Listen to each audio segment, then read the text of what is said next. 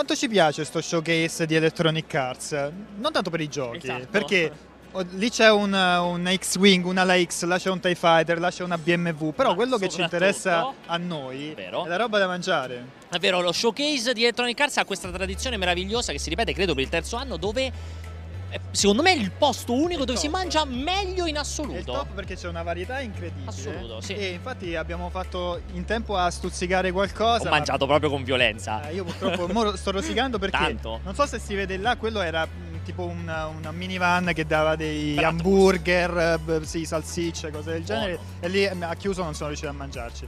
Qua che, che ci sta qua che Qua, qua è figo gelato? perché a tema Need for Speed c'è il pimp up your con, cioè il pompa il tuo cono. C'è al centro, guarda, non so se lo riesci a inquadrare Fabio, che sono il gelato molecolare di frutta. Con i topping che scegli te, ci sono gli Smarties, le noci, tutta quella roba lì. E tu in pratica loro ti danno il cono e tu poi ci metti sopra quello che vuoi. Ovviamente adesso c'è passata la carestia alle cavallette perché non è rimasto più Sono niente. tutti abbastanza cagati. Cioè in una mano c'è il cono microfono e nell'altra c'è il cono gelato. Esatto. Però io ho il top. Esatto, tu hai il top. Io ho il top che bisogna spostarsi un pochettino perché il top del top che in realtà me l'hai fatto scoprire tu, ma io ho notato il dettaglio che è il, il nome.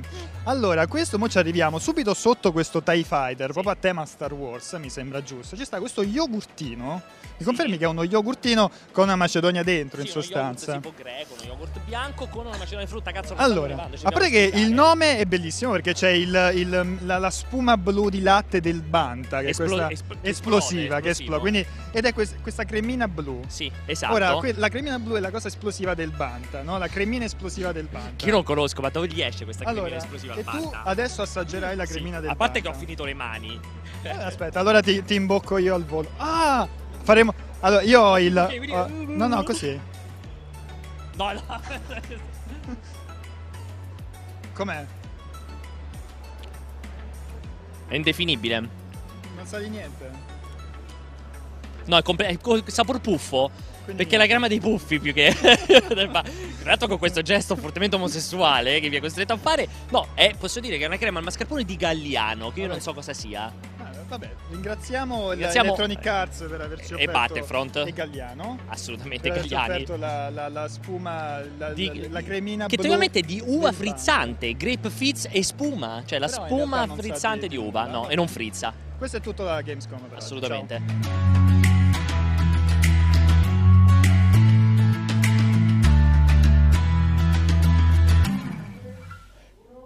ragazzi, seconda giornata di Gamescom. Oggi siamo quattro anziché tre perché c'è anche Cappi no, che si impossesserà del- di voi che siete dall'altro lato dello schermo. Ben ritrovati, altre due ore assieme per commentare appunto la seconda giornata, nuovi slot che a breve vi mostreremo, ma prima volevo salutare Tommaso Valentini che è qui con me in studio a Terni. Ciao ragazzi, Ciao buongiorno. Tommaso e poi a sorpresa perché non c'è ancora dietro Giordana Moroni da Milano. Eccola lì, Ah, grande, eccomi. Grande Ciao. transizione della regia. ciao Alessandro, ciao Jacopo e Raffaele anche dietro le quinte che ci ha fatto, mi ha fatto questo cappello, è stato molto bravo. Abbiamo scoperto il reale, la reale bravura di eh, Raffaele che non sa parlare di videogiochi, non sa scrivere di videogiochi, Ma sa ritagliare fare- le forme colorate. Esatto, quindi- sa ritagliare le forme colorate. C'ho anche la maglietta in tema perché prima abbiamo fatto, avete visto, una breve diretta legata a Super Mario Odyssey perché c'è stato un live di Nintendo, il nuovo mondo introdotto, Lan- Luncheon, quindi basato sul cibo e ispirato soprattutto all'Italia. Quindi... Basato sul cibo anche il nostro servizio prima di fare Esatto, questo... vedete, abbiamo fatto questo collegamento incredibile solo su multiplayer. Punto Perché alla Gamescom non si parla più di videogiochi, Esatto. questo è... Si realtà- magna, facciamo cappelli, Giordana si è vestita da sera, quindi diciamo... Ma non mi sono vestita da sera. Perché dite che mi sono vestita da sera? Quindi... Ma c'è tutte le cose sperluccichi, quello è un vestito da sera, chiaramente. esatto, quindi... Ma è un top, non è neanche un vestito. Ah, ok. Cioè, era un vestito in realtà, però era talmente corto che non potevo mai metterlo, allora l'ho fatto diventare un top. Grande. Però Quindi, le pagliette mi piacciono. pur di non parlare di videogiochi e di Gamescom, cominciamo a buttarla così in Esatto. cacciara. Esatto. Adesso poi lancerò il cappello a un certo punto a Tommaso, Sì. quindi diventerò Tommaso. Ottimo. Porca vacca. E poi a, a Giordana e così via. Vabbè. Detto questo, lanciamo il sommario della puntata. Abbondante puntata, la seconda puntata, il cortocircuito della Gamescom. Che è più grande di ieri, comunque. Esatto, insomma. più grande di ieri. Domani andrà oltre lo schermo e vedete gli argomenti della giornata, diversi ovviamente da quelli di ieri, anche in questo caso molto variegati, molto interessanti più o meno. E concluderemo in bellezza con Vincenzo che ha intervistato Yu Suzuki, se non sbaglio. Se non lo sai tu, Antonio, perché siamo spacciati. Mi è venuto un lapsus, e quindi Shenmue 3, quindi parleremo anche un po' del produttore, creatore, iconico creatore giapponese. Lo avremo Infatti- anche in collegamento con noi, Vincenzo. Ah, o fine. Suzuki. Non lo so, credo Vincenzo. Ok, Vincenzo, esatto, avremo in collegamento. Allora, partiamo, visto che sono già le 16.09, con Forza Motorsport 7, in uscita il 3 ottobre su Xbox One e anche S, e poi arriverà ovviamente al lancio di Xbox One X in 4K, 60 fotogrammi al secondo, quindi godiamoci subito il filmato, la mini video anteprima curata da Raffaele Staccini.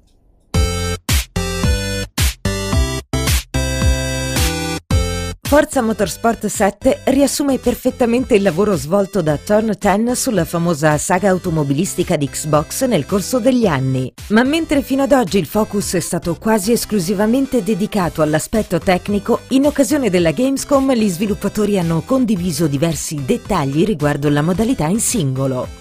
La nuova carriera è ora più libera ed è organizzata in divisioni leghe. Questo schema permetterà di inserire nel parco auto tutte le 700 vetture presenti che i giocatori potranno collezionare e guidare sul circuito. Le opzioni di personalizzazione si estenderanno poi dalle auto fino alle divise dei piloti, con modifiche persino a caschi e tute. La formula non è certo rivoluzionaria, ma rende l'esperienza di forza ancora più completa. Il tutto è infatti accompagnato dal grande lavoro svolto sul comparto tecnico che sfrutterà al massimo la potenza aggiuntiva di Xbox One X con il supporto a 4K e all'HDR. Sembra quindi tutto pronto sulla griglia di partenza di Forza Motorsport 7 che arriverà su Xbox One, Xbox One X e PC il prossimo 3 ottobre.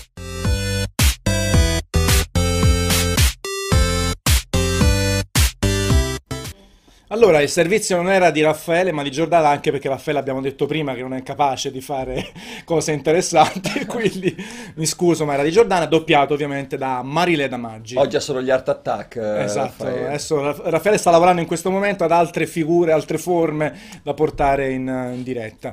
Allora, Forza Motorsport 7, il titolo, l'esclusiva di, di peso maggiore di quest'anno, possiamo dire, per quanto riguarda l'ecosistema Xbox, perché uscirà ovviamente sulla versione S normale, poi... Secondo me potevi dire anche l'unica e nessuno... Ecco, cominciamo subito a flammare, a fare un flambé di tutto. Eh, 3 ottobre, quindi manca poco più di un mese, è un titolo che ha provato Umberto alla Gamescom direttamente a Colonia, l'ha provato sia su Xbox One X 4K 60 fps, sia su Xbox 1080p 60 fps, perché a differenza di Gran Turismo, così faccio un flame al contrario, è un titolo che oramai da diverse iterazioni mantiene i 60 fotogrammi al secondo stabili e sono uno dei marchi di fabbrica del titolo.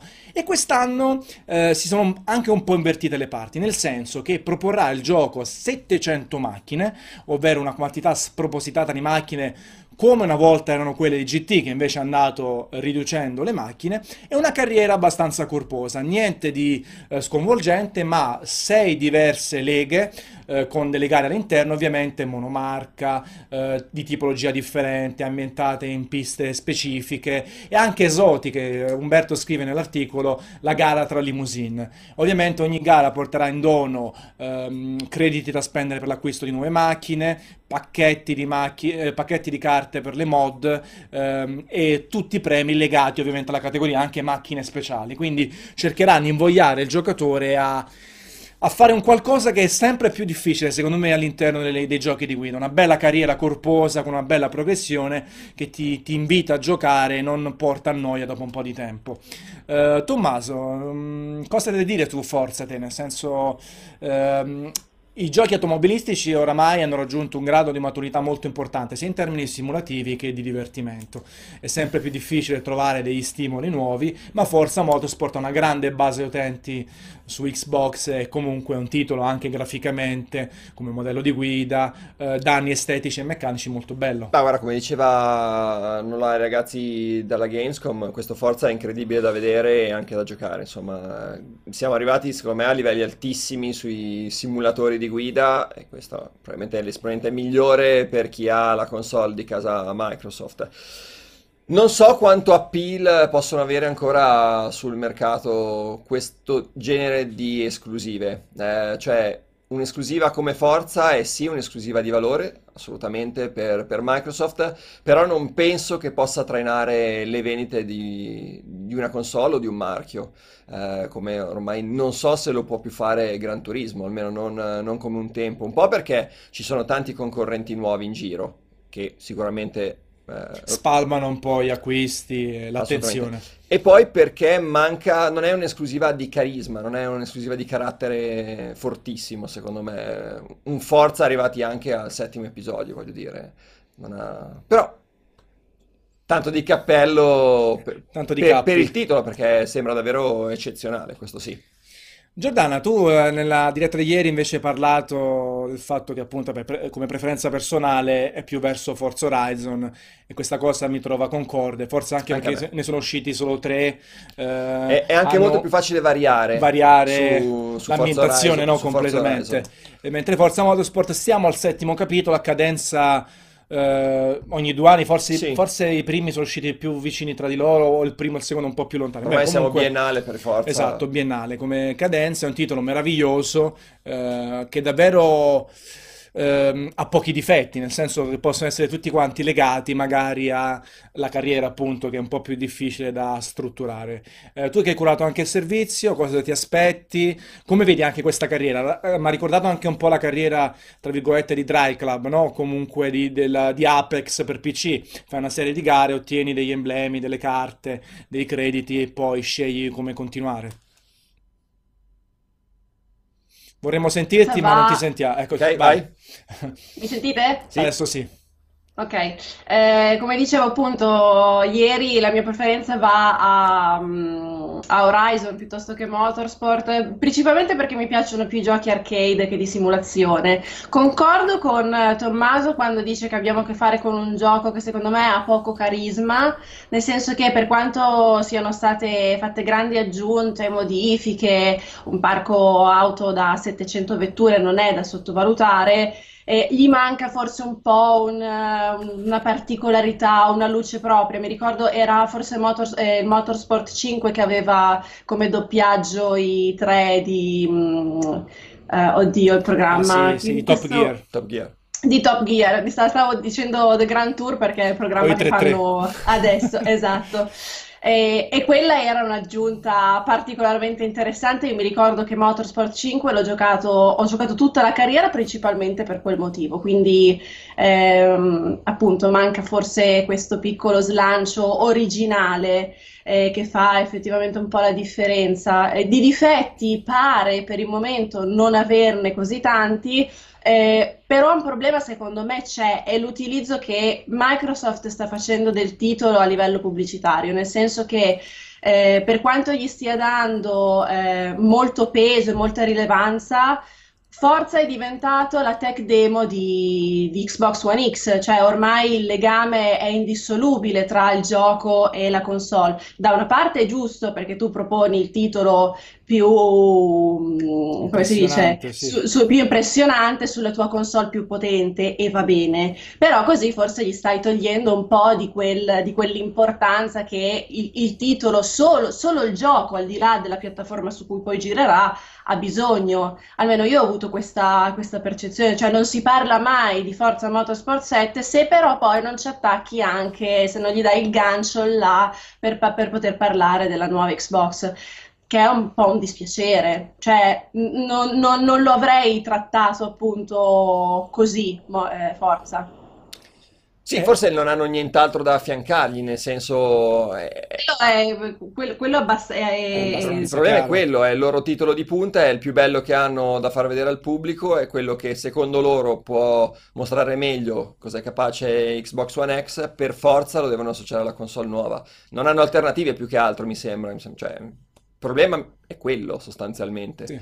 Anche perché hanno trovato questo motore grafico comunque che è in grado di tenere tranquillamente i 60 fps al di là di tutto quello che gli attacchi nei modelli delle macchine, effetti atmosferici, anche comunque la simulazione dei danni estetici e meccanici, la fisica. Quindi è un titolo che verrà- va veramente bene, veramente, eh, come hai detto bene tu Giordano, uno showcase della nuova console. Parlando proprio poi invece del gioco vero e proprio, anche lì eh, rientriamo un po' ormai nella, nella, come abbiamo parlato ieri, nella tipologia di giochi alla FIFA e alla PES. Ne escono tanti e ogni nuovo capitolo cosa può fare? Rifinire il sistema di controllo, il gameplay, aggiungere, togliere nuove piste, macchine o altro e, e poco altro. Quindi chi, chi li gioca tutti, appunto, eh, perlomeno per quanto mi riguarda, vuole trovare qualcosa in più anche nella carriera. Allora, eh, le- le- i buoni propositi ci sono rispetto agli altri capitoli. Io mi ricordo quello del lancio Forza 5, eh, che aveva una carriera veramente pessima e quindi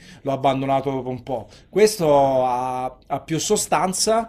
Eh, sicuramente tutte queste gare esotiche o comunque monomarca ti possono aiutare a migliorare. Poi è chiaro, cosa ti inventi in un gioco di guida per farti attaccare al volante per tanto tempo? Ripercorrere la carriera di un pilota, forse? Sì, sempre solite cose comunque, Eh, eh, eh, fare son quelle, ecco, cioè, diverso, senso- su un simulatore. No, è interessante il parallelo che fai con FIFA e PES, però Mm. c'è da dire che su FIFA e PES non è nata altra concorrenza. Certo. Mentre GT e Certo. Forza adesso si devono scontrare con Project Cars, con Assetto Corsa, che sono titoli di altissimo valore, cosa che invece con eh, calcistici non avviene. Esatto. Un po' per le quindi- licenze, perché sono... E quindi gioco Forza c'è un po' più di competizione. Poi è chiaro, ehm, Forza Motorsport c'è una grande componente online Sì. e quindi anche lì si creano delle community che poi sono sempre molto forti su Xbox perché comunque eh, ha sempre portato avanti il concetto del gioco online, è un'infrastruttura ehm, molto adeguata. Però anche lì, Forza Motorsport 7, al di là di dire cacchio lo compro, ovviamente se sei un utente Xbox secondo me un Forza lo devi comprare perché comunque è l'esclusiva, è la cartina tornasole, è un bel gioco e altro. Però poi, cioè, quanto dura, qual è la vita di un Forza Motorsport? E poi... Non so se ti dura un anno come, come calcistici, per eh, esatto. No, Non è un titolo che, è un titolo che si assolutamente spegne no. molto prima. E poi ne parlavamo se dura tanto quanto semplicemente un Horizon, perché io comunque su Horizon ho macinato veramente tante tante ore. Sì, Sì. in termini di, di longevità, ma bisogna vedere anche appunto la carriera, magari sono davvero tante gare e, e come scriveva Umberto, in realtà poi non è che bisogna fare le gare di ciascuna lega, ma farne un tot per sbloccare la successiva, quindi magari ogni persona si può appunto personalizzare un po' il percorso verso la- le Sì, macchine, stavo pensando anche ai DLC che sono usciti, per esempio quelli di Horizon, che danno un senso a tornare sul gioco perché Addirittura cambiano, tutto proprio cambiano. perché cambiano completamente il, il modo di giocare, offrono esperienze completamente diverse. C'era appunto l'off-road o mh, l'ultima modalità, quella delle Hot Wheels, eh, no, se non erro. Esatto, precedentemente Fast and Furious, quindi Esatto, c'erano un sacco di, di cose diverse da fare. DLC su Forza, eh, o aggiungi Macchine macchine, o aggiungi piste. magari qualche cosa nella carriera, poco però, cioè non puoi cambiare il modo di giocare e che magari ha portato a stancarsi i giocatori. quindi Poi ne parlavamo anche a Los Angeles, no?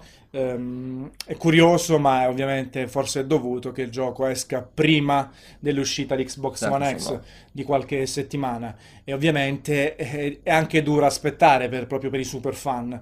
Ehm, magari poteva essere traslato al lancio e proprio messo, non dico in bundle perché poi ovviamente ti costa metterlo in bundle, però dire guarda, esce in contemporanea Xbox One X e il gioco che dovete comprare per impressionare i vostri amici o per impressionare voi stessi, eh, se avete una TV 4K HDR avete una roba che spacca proprio dal punto di vista eh, estetico. Ecco, questa cosa non è stata scelta da parte Microsoft, che ci ha tenuto a ribadire però comunque che Xbox One X si va a affiancare, ricordiamolo sempre, a Xbox One S che rappresenta poi la console che vende di più e che venderà di più anche dopo l'uscita di Xbox One X. Quindi noi ci stiamo, gli stiamo dando tanta importanza perché ovviamente il nuovo è sempre più notiziabile, è sempre più interessante da discutere, però in realtà la console che nell'ottica di Microsoft continuerà a, vinc- a vendere di più sarà comunque Xbox One S, quindi è importante sottolinearlo, ecco. Va bene, boh, eh, poco da aggiungere, il titolo è addirittura d'arrivo, graficamente l'avete visto anche dai filmati di gameplay che abbiamo mostrato, è meraviglioso, eh, sistema di illuminazione, fluidità perfetta, ottimi modelli poligonali, grande senso di velocità, non gli manca nulla, poi in più la serie è famosa appunto per tutta la, la questione legata alla fisica, al modello di guida e anche all'estrema personalizzazione, perché in realtà in Forza si può cambiare davvero tutto e quindi si può giocare anche quasi arcade oppure realistico. Io poi in realtà a me simulativo dà molto fastidio come termine, non so a voi, per me è sempre realismo, non è simulazione perché la simulazione è un'altra cosa. È un'altra cosa, eh, magari c'è in Factor, eh, quello è davvero simulativo, però anche impegnativo da giocare, no? Smadonni abbastanza da questo punto di vista. Va bene, passiamo al secondo slot e io mi toglierei il cappello. Mi Puoi anche, anche, stai, morendo dal caldo. Mi sono anche rotto le balle, fare una roba che potrei buttare giù la telecamera, ma provo a impossessarmi dei nostri utenti. Ecco. Però mi hai, tolto, mi hai tolto la visuale, Alessà, oppure Jacopo. Era più bella in prima persona. Vabbè, non fa nulla. Abbiamo fatto questa cosa triste. Nino Cuni 2. Quindi Nino Kuni 2, perché ridi? No, no, no, stavo pensando alla scaletta di oggi che è pregna di titoli carichissimi, se non eh, sbaglio. Esatto, in realtà Giordana però... ride, a prova. In realtà c'è una nuova modalità della quale parlare, ma prima lancerei il servizio questa volta, stranamente, di Raffaele Staccini e doppiato da Marile Damaggi.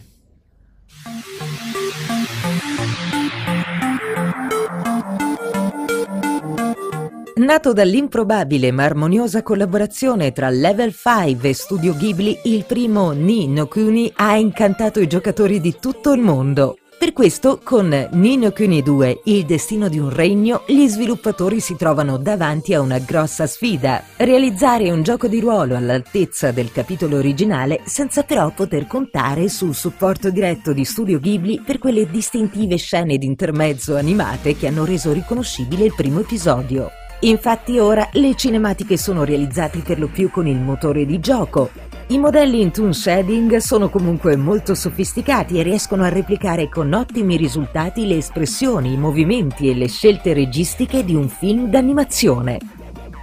A livello di meccaniche, gli sviluppatori hanno invece cercato di limare i difetti del primo capitolo andando a intervenire soprattutto sul sistema di combattimento.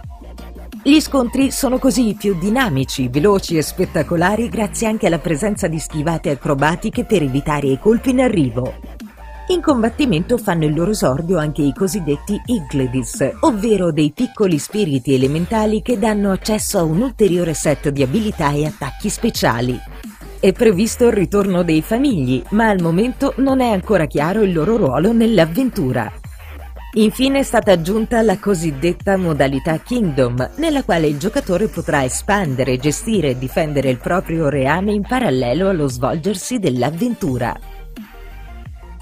Ninno Kuni 2 è atteso su PC e PlayStation 4 il 19 gennaio 2018.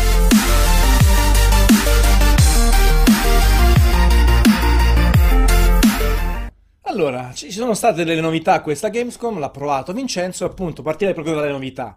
Eh, questa possibilità di creare il proprio regno e poi combattere in modalità schermaia. Quindi una caratteristica che si è vista in altri titoli. A me quando ho letto l'articolo di, di Vincenzo mi è venuta alla mente addirittura Suicoden, che mm-hmm. con le mhm. stelle potevi creare il tuo castello e man mano si espandeva e c'erano delle abilità aggiuntive, ma anche i vari Dark Chronicle, per rimanere in casa level 5, avevano una modalità gestionale. Quindi che succede all'interno di Nino Kuni 2? Il gioco è un RPG classico con la mappa, l'esplorazione, i combattimenti.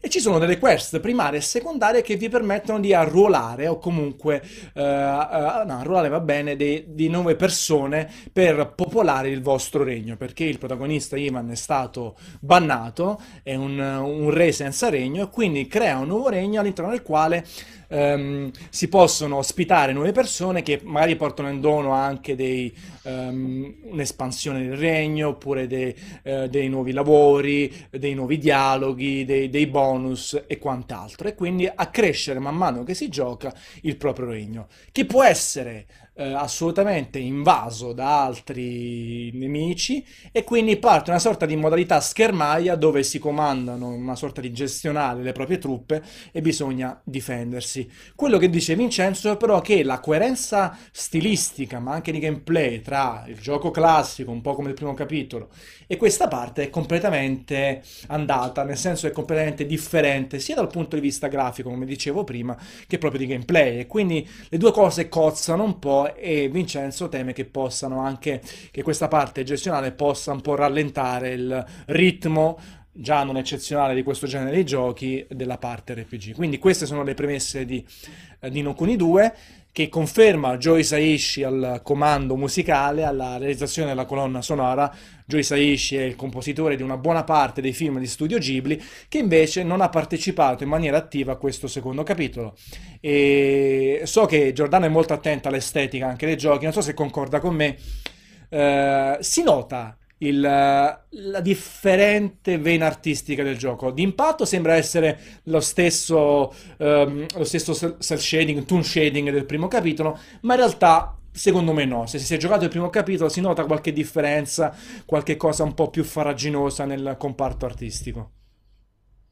Sì, assolutamente sì. Ehm, Nino Kuni non è il mio gioco, nel senso che quando aspettavamo l'uscita del primo non avevo così tanto hype, quando è uscito l'ho abbastanza saltato a pie pari, quindi non so esattamente cosa aspettarmi da questo, eh, da questo, cap- da questo secondo capitolo. La differenza però effettivamente si, si vede, specialmente se si ha una minima conoscenza dello studio. Io ho sempre detto però Ghibli, sai Antonio? No, I non... giapponesi dicono Ghibli. Sì, sì. Ghibli? Sì, ah, si okay. dice Ghibli perché è un aereo dell'aeronautica italiana eh, della guerra mondiale, però poi i giapponesi, il GH di solito... Dicono G- ok, Ghibli. E comunque hanno deciso e... di chiamarlo Studio Ghibli, ecco, poi ognuno, come in America, perché sono Nike, Adobe e poi Skype invece che Skype. Ok. Un po' come E Dragon Ball però- Fighters. Dopo ci arriviamo, non ti preoccupare. Esatto.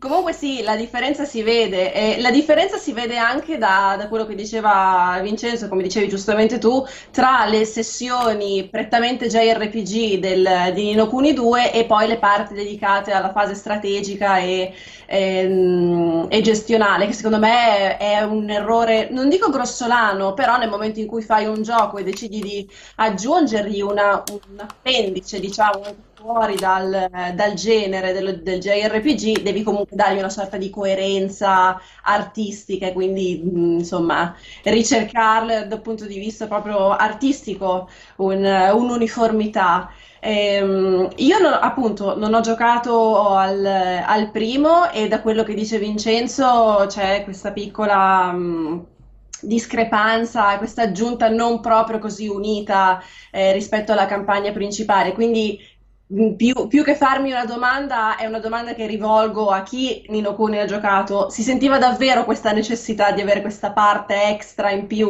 Non lo so, dalle voci che mi sono sempre arrivate, non mi sembra che i fan della serie fossero così scontenti del primo capitolo, o sbaglio? No, assolutamente. Io ho avuto l'onere e l'onore di recensirlo. A me è piaciuto tanto il primo capitolo. Eh, se non sbaglio, addirittura io ho dato 9. Eh, cioè, io ho dei punti da migliorare, magari un po' sul ritmo, sai, su una certa ripetitività eh, nel- nei combattimenti, nella gestione dei famigli. Quindi aveva dei, come dire, delle- dei, dei- degli elementi da migliorare, degli aspetti da migliorare. Adesso questa introduzione gestionale è appunto eh, eh, pone un paio di problematiche, quella estetica che comunque sulla quale si può soprassedere poi a lungo andare se il gioco è bello, se la parte di gameplay è bella, anche se poi alla fine stona tanto perché comunque appunto sembra essere un po' Fire Emblem e tutti questi gestionali, è proprio cozza complete- completamente, si vede soprattutto negli screenshot che abbiamo pubblicato anche su multiplayer.it rispetto a questo stile grafico. E poi eh, appunto potrebbe rallentare quello che poi è un JRPG a tutti gli effetti. Eh, Ehm, Vincenzo l'ha definita anche abbastanza semplicistica e quindi quando c'è una roba semplicistica è chiaro che non c'ha profondità e magari dopo qualche ora viene a noia. E- è un peccato perché poi il sistema di combattimento sembra essere più dinamico, più divertente, anche se diversi si sono lamentati dell'assenza dei famigli.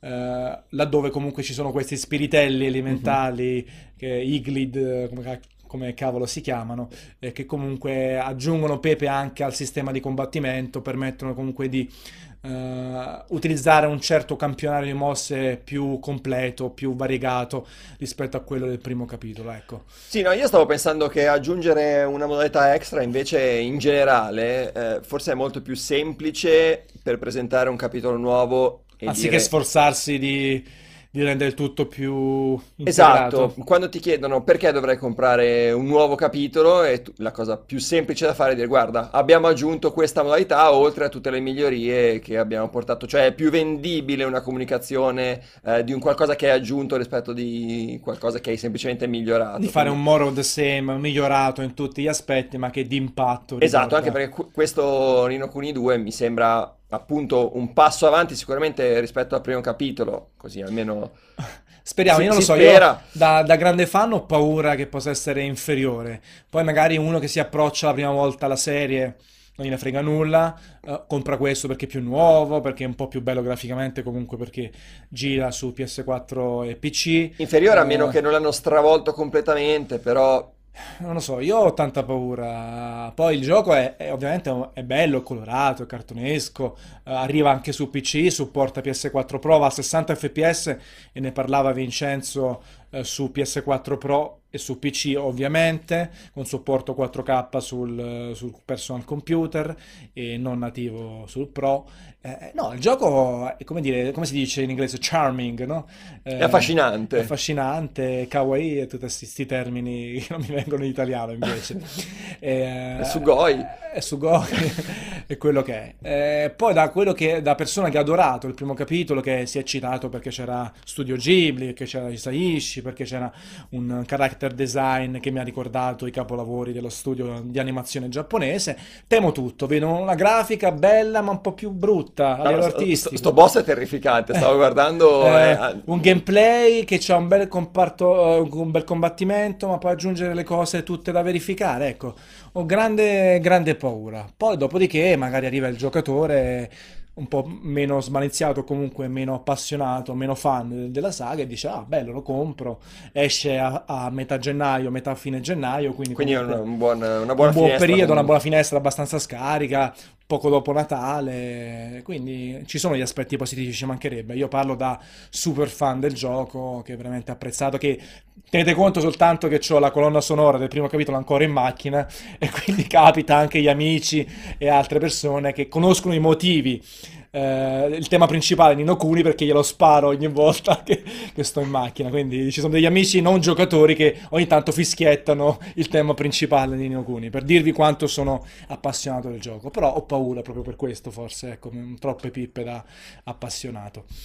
Ehm, non so se avete altro da aggiungere, cioè nel senso che il titolo appunto eh, arriva su PC e ci sono i rumor eh, anche di una, vers- una versione remaster del primo capitolo, anche per chiudere il cerchio, anche se poi avete visto nuovi personaggi, nuova ambientazione collegata in maniera molto labile al eh, primo capitolo, quindi in realtà Guarda, io guardavo in chat e non sembra esserci un'attesa così Spasmodica. spasmodica per eh, Nino Kuni 2. È, è preso abbastanza sotto gamma questo secondo capitolo. Ci saranno ovviamente i fan del primo che lo attendono, ma non credo possa attirare nuovi giocatori. No, che poi è andato, è andato questo- anche benino, nel- che è uscito su 3DS nel primo capitolo, eh, è andato anche benino e ha fatto ricredere tante persone al netto di questa ripetivi- ripetitività di, Mhm. di fondo, perché comunque dopo 20-30 ore i combattimenti erano abbastanza tediosi. Eh, però appunto, secondo me adesso si trova in questa sorta di limbo. I fan sfegatati magari temono come me a certi aspetti, quelli nuovi Nì. I utenti PC non so quanto possono essere catturati da un titolo del genere, abbiamo parlato anche ieri, no? Sì, Che sì, i utenti esatto. PC sui Final Fantasy non è che hanno tutta questa attenzione. Eh. Sa- sarà complesso venderlo, insomma. Anche se poi la finestra temporale è appunto buona. Il gioco dovrebbe essere eh, sottotitolato in italiano. Eh, se vi ricordate il primo capitolo c'era Lucciconio In, eh, romano. il romanesco e c'era anche il suo paese natale dove tutti parlavano ed era abbastanza eh, difficile da, perché, perché si capiva tutto quello ovviamente che c'era scritto, però costantemente leggere un- il dialetto romano è complesso. Magari quello napoletano non riesci a leggerlo perché è troppo complesso per i non napoletani. Il romanesco si capisce, però è molto pesante tutto il tempo leggerlo. Però beh, sono sottigliezze, ecco. Cioè, di solito ci sono giochi, ricordiamo il grande Final Fantasy IX, no? Con eh, Eh, Freya. eh. Sì, tutti, tutti i dialetti, c'erano il veneto, il napoletano, il romanesco, il toscano, tutti ce n'erano, il siciliano, quindi Sì, sì, sì. sono scelte stilistiche da parte dei doppiatori. de- ehm, il gioco è distribuito Namco, se non dico una cazzata. Eh, bella cazzata, Namco o Koch? O Koch, O forse. Koch. Koch, non. No, però si dice, a me No, no. Eh, in Germania, no, m'hanno- eh, no. in Germania non so, No, mi mi preso in giro. È uscito tanto di video esplicativo. Non so se l'hai visto. Se te lo sei perso, recuperalo perché è Mi meraviglioso. piace chiamarli così. Vabbè, adesso mi- non mi sovviene, però secondo me è Namco. Namco. Eh, mi ricordo il primo capitolo, ecco perché. Però, Ok. però vabbè, tutto ok. Va bene, abbiamo, abbiamo fatto il primo slot un po' più lungo, il secondo un po' più breve. Stiamo- ci stiamo alternando. Vabbè, c'è poco da dire, nel senso abbiamo parlato, però è chiaro, eh, anche in base all'interesse. Poi nel primo slot abbiamo fatto anche un'introduzione. Adesso parliamo dell'ombra della guerra, quindi eh, la terra di mezzo, eh, quindi un altro argomento molto interessante. E Un sacco di polemiche su questo titolo. un sacco di polemiche, ma in realtà l'articolo di Aligi, se non sbaglio, è molto entusiasta. Quindi, però lanciamo innanzitutto il, il servizio di Giordana, doppiato sempre da Marileda, e poi ci addentriamo nei dettagli del titolo.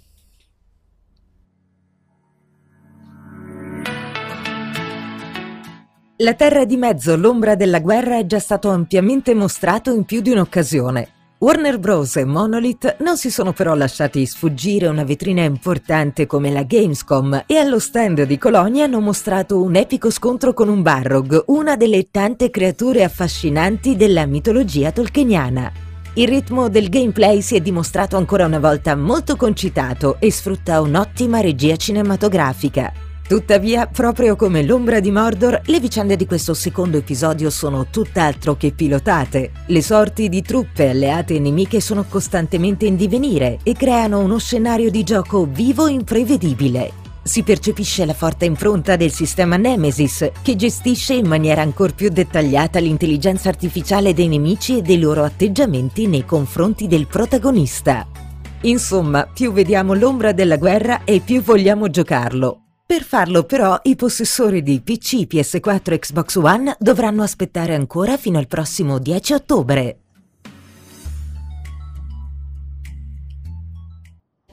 Il 10 ottobre, vabbè, una, una tesa piuttosto limitata, dai, un mesetto e mezzo.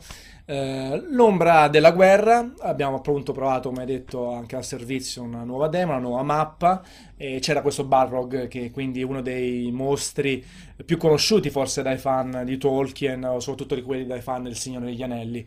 E questo titolo si pone tra lo Hobbit e il Signore degli Anelli, anche se poi manda in- Stravolge tutto. manda in casciara tutto, quindi diciamo eh, non segue in maniera proprio precisa gli avvenimenti descritti da, da Tolkien, però poco male nel senso perché il gioco c'è, è interessante, ehm, ha un bellissimo sistema di combattimento, c'è un taglio cinematografico come avete sentito e un Nemesis System che è stato introdotto dal primo capitolo viene migliorato in questo e dovrebbe rendere il gioco ancora più personale Sì. a seconda di- di- delle scelte che si fanno, di come si gioca, di come si combatte.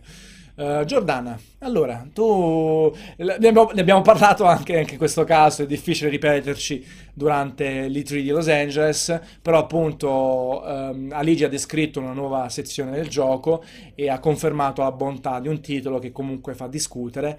Eh, tu come ti posizioni? Come, come lo Ma vedi? io, al- io ho giocato il primo e mi è piaciuto. Ehm, si vedeva che c'era un grande potenziale e sicuramente è espresso alla massima potenza all'interno di questo seguito. Ehm, Warner e Monolith non si fanno mai sfuggire l'occasione di mostrare qualcosa di nuovo, anche se forse hanno mostrato un, un po' troppo Esatto. eh, fino, tutto finora. Si sa quasi tutto, ehm, però nonostante questo, avendo mh, creato un, un sistema di gioco così, ehm, così vario, che soprattutto cambia molto eh, a seconda di come il, il giocatore si approccia al titolo, eh, difficilmente si possono eh, replicare le cose viste in vari tutorial piuttosto che spezio- di spezzoni di gameplay eh, all'interno delle fasi in cui il gioco è stato mostrato. È sicuramente un titolo ottimo. Io purtroppo eh, non sono una fan eh, sfegatatissima di Tolkien, però sono una di quelle persone molto molto fastidiose che dicono ah, è meglio il libro in generale su quasi tutto. Quindi tengo un po' la parte a chi si è un po' infuriato per quanto riguarda i cambiamenti fatti. È un gioco che sicuramente non vedo l'ora di provare e che ha del, appunto del grande potenziale, ma che sulla carta mi sta veramente, veramente antipatico. Eh, non, non posso, non Lo posso giocherai con la faccia cosa. incavolata. Lo giocherò sì, un po' così, anche perché poi ieri, in, in questi giorni, guardando poi le foto di tutti i nostri colleghi, eccetera, eccetera, tutti postavano i selfie con gli Uruk e io pensavo un po' a Tolkien che moriva una seconda volta nella tomba, così. È, un po' triste.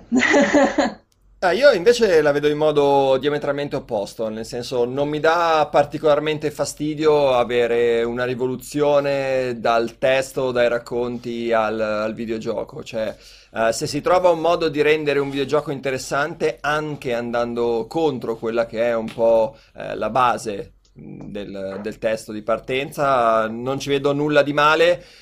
Purché resti chiaro che è un videogioco, che non è un titolo che fa parte della saga scritta da Tolkien, è un gioco basato, Basato. su quell'ambientazione. Quindi ecco che eh, odiare dei cambiamenti forti come sono quelli che stanno avvenendo in Shadow of Mordor, insomma, mi sembra abbastanza ingiustificato. Può far storcere il naso forse ai fan più accaniti, ai nerd più puri, tra virgolette, però se analizzi il gioco e vedi che poi queste cose in realtà funzionano sia in termini di narrativa perché rendono le cose un attimino più interessanti, sia in termini di gameplay perché ti permettono scelte che altrimenti non avresti potuto fare, io tendo a giustificarle e anche ad apprezzarle. Per Eh, esempio, ma è proprio il modo, è, è proprio il modo in cui è stato fatto la, la cosa. È, è logico che nel momento in cui fai una trasposizione eh, vai inevitabilmente a cambiare il ritmo o vai a fare delle modifiche rispetto all'originale, perché eh, un libro non è la stessa cosa che un videogioco, come non è la stessa cosa di un film. Eh, però eh, secondo me è il modo un po' leggero in cui tutto è stato fatto. L'esempio di cui si parla da, da quando si è visto il trailer è quello di Shelob. Sì. Cioè, perché Shelob deve diventare una panterona sexy tutta gnocca con eh, le cosce di Ti fuori? sei appena Cioè, risposta. Eh, ho capito, però beh, capisci che è una cosa veramente molto banale, molto semplice, cioè nel senso volevi effettivamente inserire quel personaggio? Perché è interessante. Shelob è una creatura interessante nell'universo di Tolkien. Allora, e, lascia stare darle... i- il discorso Panterona, eh, però dai modo a Shelob, dai un modo a Shelob di esprimersi come non avrebbe potuto fare Ma altrimenti. perché non poteva rimanere semplicemente un ragno che parlava come l'Aragog di Harry Potter? Oppure perché perde essere... espressività, perde Allora la poteva essere una, poteva essere una do- cioè se il problema è mettere a agio... eh, Cioè, il tuo mm, problema è che diventa una figa, sostanzialmente? No, il mio problema, no, eh, assolutamente no. Il mio problema è che mh, è- la scelta del- della figona è, è quella più semplice, cioè poteva essere una creatura antropomorfa, metà donna e metà, cioè se il problema era dare una faccia umana, perché magari non è piacevole Quello ci poteva stare. sì. Cioè, mezza donna, mezza ragno.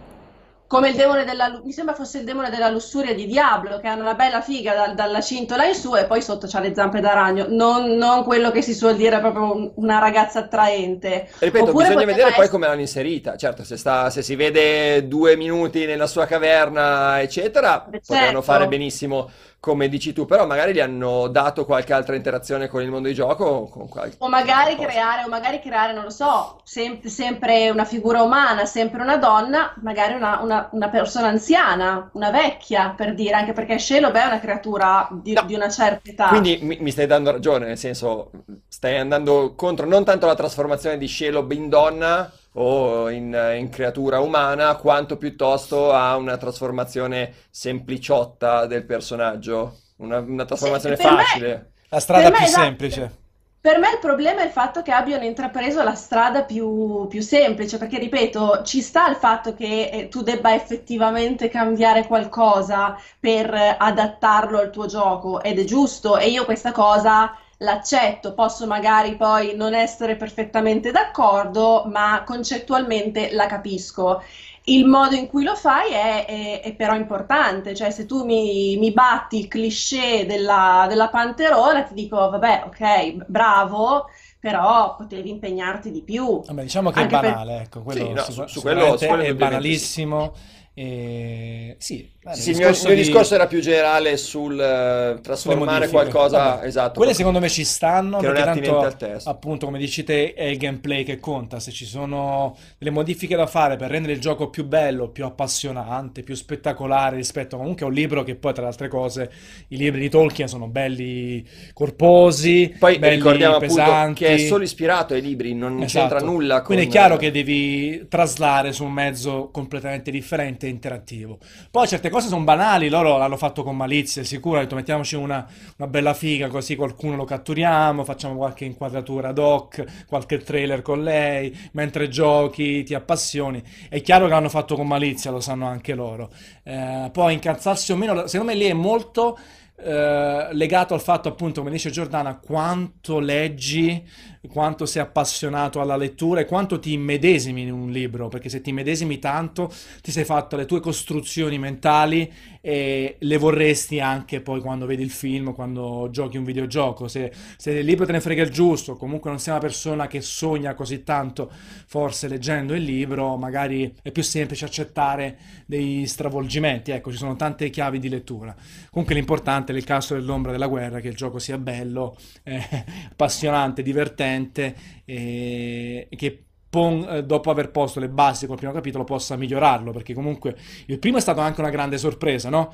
In, in pochi forse si aspettavano un titolo di quella qualità. Ma guarda, secondo me è stato anche molto fortunato per il periodo d'uscita. Uh, qua l'abbiamo giocato tutti, credo, perché non ci fosse al tempo niente di Esatto. meglio da giocare. Eh, cioè, è stata una sorpresa proprio perché Mi ci, ricordo ci è capitato tra le mani. che Fabio Palmisano, che salutiamo, ne era entusiasta, è stato uno dei pochi che ci ha creduto da subito, anche perché ha avuto la, la fortuna di seguirlo anche negli appuntamenti pre-uscita, quindi ha sempre detto ragazzi qui c'è del buono, eh, tenetelo sott'occhio ed effettivamente ha avuto un buon riscontro che adesso deve essere confermato al secondo capitolo, eh, che secondo me forse l'unica cosa che rischia è essere un more of the same seppur molto migliorato. Ecco, eh, dopo aver giocato tante ore del primo capitolo, avere un secondo capitolo che semplicemente lo migliora perché è più bello graficamente, ha delle storie migliori, poi dopo ti porta a noia. Sì, ve- vero, però mi sembra che questo punti molto di più sulla narrativa rispetto a quanto aveva fatto il primo capitolo. Adesso me lo ricordo vagamente che sono passati davvero anni da, da quando l'ho giocato il primo, eh, però la trama mi sembrava, sì, c'era, ma ti guidava, però poi il grosso era dato dal gameplay e dal Nemesis System. Passavi ore e ore senza vedere un filmato o senza proseguire nella storia, anche tutta la parte finale dovevi, dovevi reclutare eh, gli orchi, eccetera, era, era molto basata sul gameplay più che sul trama. Tra altre cose c'è questo Forge Nemesis che, può- che ti permette di portare una, una creatura nel secondo capitolo, una roba del genere, un aggiornamento dell'ombra di Mordor che permette di portarti con te una creatura tra quelle, eh, stavo dicendo tamate, questo mix inglese-italiano, scusate, addomesticate, come, come cacchio si dice, eh, nel, nel primo capitolo, ecco. E Nemesis System appunto è una, è una delle novità era una delle novità portate adesso in questo secondo capitolo che appunto a detta di, di- dei sviluppatori è ancora migliorato, anche a detta forse di quelli che l'hanno provato, perché comunque io in pratica non ho trovato eh, punti negativi da parte della Ligi se non il sistema delle micro Transazioni. transazioni, esatto, che, che è un po' la paura di tutti, però non credo proprio che vada a intaccare il divertimento eh, o, mh, col gioco, ecco, dovrebbe essere più legato all'estetica o comunque a chi vuole un po' di più e vuole spendere soldi. Diciamo, chi è abituato a non spendere soldi eh, oltre l'acquisto del videogioco, non credo che avrà problemi a giocarlo, a goderlo al No, ma infatti se, 100%. se non sono inficianti sul gameplay, le microtransazioni, secondo me non danno grossi problemi o fastidio, so- non dovrebbero quantomeno. Ehm, il protagonista ti piace, Gio? Pa- pa- parlando appunto di, di character design, visto... Sì, eh, lui mi piace molto, tra l'altro ha una bellissima voce, mi sembra che il doppiatore sia lo stesso del fratello di Nathan Drake in Uncharted, Troy in originale, esatto, di, Io l'avrei fatto di vecchio Uncharted però, 4. magari... Eh, fa il cretino. No, a me piace, mi ricorda un po', mi ricorda un po' il Viggo Mortensen dei bei tempi, quindi Stai sì, diventando rossa. non- Hai detto Viggo Mortensen in un modo No, strano. in realtà, no, in realtà io avevo una super cotta per Orlando Bloom quando faceva Legolas da ragazzina, avevo un poster gigante in camera. Siamo Poi ti sei resa conto che Orlando Bloom è monofaccia, mono, mono Esatto, esatto. E sta sempre no, così mi in ogni piace, film. Eh, mi piace molto, mi piace molto il, eh, appunto il suo, il suo doppiatore, quindi mi, mi convince come, come personaggio. Per la storia sei fiduciosa di questo secondo capitolo? Allora, al, al di là di quelli che sono gli strafalcioni rispetto appunto all'originale di cui abbiamo, cioè all'originale, alla, alla All'opera. timeline, eh, all'opera, esatto, di, di- di Tolkien, eh, sì, eh, non, non credo che ci siano grossi, non, non credo che ci siano appunto grossi problemi dal punto di vista narrativo, anche perché leggendo l'articolo di, di Aligi il tutto assume un tono estremamente cinematografico. Ehm, E, questo secondo me è un bene perché eh, per quanto appunto si siano fatti un po' di mischioni dal punto di vista narrativo, una cosa che deve assolutamente rimanere se vuole essere veramente fedele al Signore degli Anelli è il, il- il tono di, di- epico che ha sempre avuto la, la saga, specialmente in fasi particolarmente concitate come le battaglie piuttosto che gli scontri. Questo scontro col Balrog pare- pareva essere particolarmente da, da- da gasare il giocatore, ecco, mettiamola così. Sì, sì, no, stavo anche pensando che Tolkien non è stato solo epicità, ma insomma ha cercato anche di fare Oh, eh, certo. dei racconti più leggeri. L'Hobbit in realtà non era, non era una ricerca epica. Cioè- No, io non so tra l'altro come sia stato possibile dividerlo in tre film, un libro Mamma che è tipo alto Quello, così. esa- esatto. Quello è Piterino, il- la casa di produzione. ecco. Eh, esatto, Eh, esatto. Ha fatto un casino con l'Hobbit, Stavo, stavo parlando dei libri, infatti, non assolutamente dei, dei libri Laddove dell'Hobbit. invece Il Signore degli Anelli è una bellissima, bellissima Quello trilogia. assolutamente sì. E quindi, vabbè, eh, ci sta eh, appunto che ci sia qualità altalenante. 10 ottobre, eh, solito Toto scommesse, ragazzi. Allora, siccome ormai dobbiamo ricordarci tutto quello che abbiamo detto anche ieri, anche ho bisogno ancora di qualche altro minuto, Quindi- lo dico in maniera molto sincera verso voi che ci ascoltate. Tra parentesi, volevo ringraziare i moderatori ieri a partire da Domenico perché c'è stato abbastanza un po' di casino ogni tanto Io farei chat i ringraziamenti in uno slot più debole. no? hanno moderato molto bene, hanno tenuto a bada i spammoni, i trolloni, i lolloni e quello che è. Dicevamo, 10 ottobre, Tommaso, eh, meglio o peggio del, seco- del primo capitolo? Allora, questo, In questo termini è, di votazioni e anche magari vendite? questo è molto difficile. Eh, votazioni, secondo me, potrebbero essere migliori del primo, non mi ricordo quant'è la media. Vabbè, noi abbiamo dato un super voto, mi Vabbè, sa. ma voi- Fabio, no, noi, Fabio, 92 se non sbaglio, ho queste reminiscenze, non ho controllato. Però- Sicuramente più basso di 92. Devo Dai. scommettere? Sì, sì. Jacopo, per favore, controlla. No, dico sicuramente più basso Ah, la- scusami, la, scusa. votazione di, Non di questo. sto mettendo in dubbio la mia memoria. No, no, no, non mi permetterei mai. Eh, no, comunque dicevo, secondo me Metacritic potrebbe essere tranquillamente superiore al primo capitolo perché mi sembra che le, le forze produttive su questo nuovo capitolo siano decisamente più, più grosse. Eh, per quanto riguarda le vendite, potrebbe essere anche che va un pochino meglio perché l'altro è arrivato in sordina, non se lo aspettava nessuno. Ha venduto tanto successivamente anche con gli sconti, Esatto, bundle. questo è- arriva ed è un brand già noto, un brand abbastanza forte con eh, un buon feedback da parte del pubblico e dell'utenza che sappiamo quanto aiuta soprattutto su, su PC e, e su console, insomma. Quindi potrebbe fare meglio. Ok, no, eh, voto 9.2. È arrivata la conferma Ah, Fabio? regia. Eh, Gio? Secondo me, anche secondo me, meglio, meglio sui voti e meglio sulle vendite, anche perché Warner ci crede molto molto tanto all'ombra, all'ombra della guerra, lo sta spingendo moltissimo, Eh, anche perché appunto abbiamo- l'abbiamo visto in tutte le salse fino adesso, non era necessario portarlo alla Gamescom con tanto di party, con eh, almeno 30 comparse vestite da Uruk, quindi già questo mi fa pensare che il produttore ci, ci crede e crede a investirci, quindi secondo me sì e spero che ritorni, questo investimento ritorni in termini economici. Si vede anche appunto, come dicevi tu prima, dai selfie fatti dai Dai giornalisti, selfie, esatto. E gli altri. Che dicono in chat? E poi eh, c'era, c'è addirittura, eh, mi, mi sembra che sia proprio allo stand del- dell'Ombra della Guerra quel, quel drago gigante eh, da, da poter cavalcare, o Drago o Monster Viverna? Dra- esatto, esatto. Hai controllato le zampe? Cre- Credo, credo sia, non sai che forse è Viverna, sai che Ah. forse è Viverna perché non ha le quattro zampe. Comunque Non, potrei non- dire non una commento su questa cosa che state dicendo perché da mani nei capelli e non No, perché posso ogni fare altro. volta al Dark Souls, eh, Game of Thrones, sempre queste, eh, queste correzioni su tra i draghi e le viverne, perché è vero, devi essere Esatto. preciso. Sì, Come Però- ieri però l'open potrei, world, no? Però potrei Quella aver detto una stupidaggine perché potrebbe essere di, non lo so, potrebbe essere magari nello stand di Monster Hunter, ma non credo, credo sia proprio del, credo, credo Chissà sia proprio se poi lì è nel- drago nel- bene. Eh, Tommaso, ti chiedevo che in chat... eh, No, non in chat come- stanno litigando invece su L'Hobbit il film. Eh, C'è qualcuno che lo apprezza? No. Ah, nessuno, quindi non nessuno- stanno litigando. È un plebiscito... È un plebiscito di odio verso odio, lo Hobbit. Tanto e- Smaug ha fatto e- una, e una- della una comparsa di Legolas. Smaug invece l'ha fatto davvero Esatto, bene, bene. però basta, cioè è finito lì. Come si fa a fare capire, ragazzi?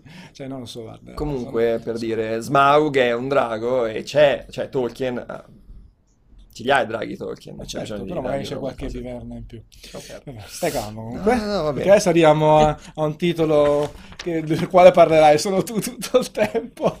Allora, Shinji Mikami, eccoci qui. Cavolo! Il mitico Shinji Mikami al quale eh, sento del Avevo... C'è ancora? C'è il party! Ah, c'è il party, Hai sta- bruciato 5 minuti Minuti. di- Perfetto. Abbiamo un servizio allora, abbiamo un servizio, abbiamo un video di colore che si chiamano così perché... Perché, Perché il servizio non è bellissimo, perché è forse. bellissimo, di colore, quindi lo lancerei e poi passiamo al mitico Shinji. Perché siamo politically correct. Esatto, vai.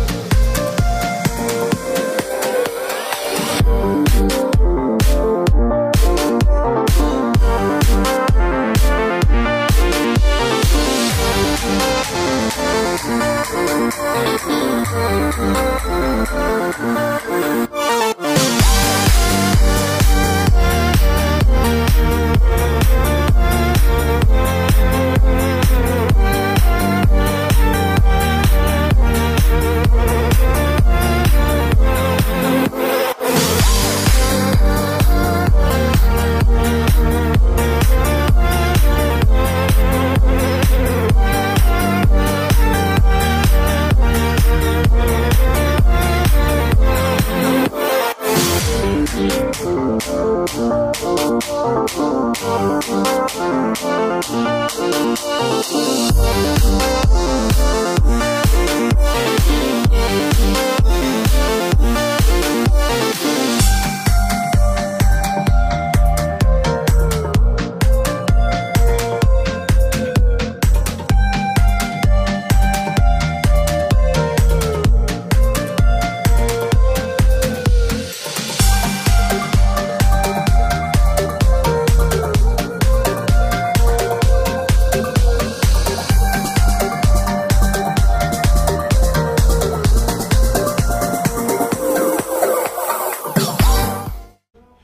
Ringraziamo Fabio Tomassini per questo video di colore, forse il suo miglior lavoro eh, di sempre, quindi eh, fatevi qualche domanda. Scherzo, ciao Fabio. Allah, Allah, Allah. Ehm, allora, Andiamo in Giappone, torniamo in Giappone. Non con- mi, non mi guardare con Eh, questa chiosa. Parliamo tanto di The Devil Within 2 di Shinji Mikami, eh, il mitico creatore di tanti capolavori del passato, appunto, mi piace sottolinearlo, tra i quali Resident Evil, e io ci metto sempre God Hand perché io l'ho adorato, anche se IGN America gli ha dato 4, eh, lo ricordiamo sempre con piacere. E, mm, Evil Within 2, che in realtà a questa Gamescom ha portato in dono alcune novità, eh, delle sezioni free roaming, va bene? Sezioni Tommaso, eh, come definizioni... Io avrei detto meccaniche. Mm, sezioni, io direi più sezioni free roaming La- la per questa avventura horror, horror altamente disturbata perché comunque anche il primo capitolo era abbastanza disturbato eh, aveva dei, dei punti interessanti altri meno.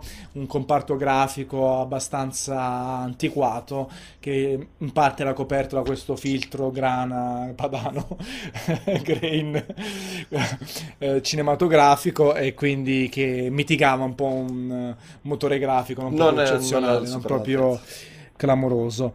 Allora, abbiamo anche un servizio in realtà, quindi lancerei per fare anche un po' una sorta di panoramica generale, curato da Giordana e doppiato da Marileta Maggi.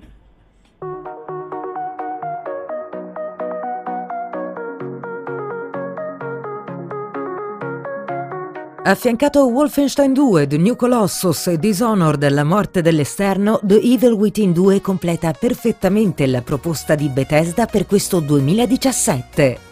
Con il secondo capitolo il team di sviluppo ha abbandonato in parte la linearità del predecessore, offrendo una maggiore libertà di scelta in termini di movimento e azione. Sarà quindi facile imbattersi in aree di gioco aperte e contemporaneamente verrà concessa più varietà nell'approcciare i nemici.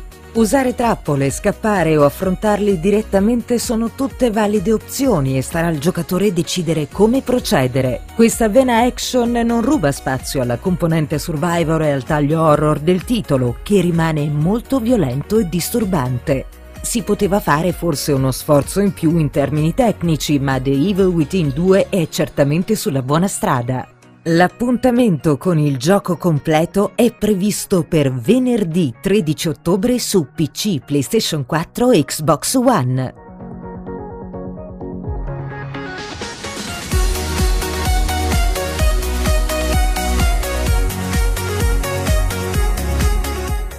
13 ottobre, un ottobre molto ricco, eh? Dobbiamo... Tre giorni dopo Shadow War.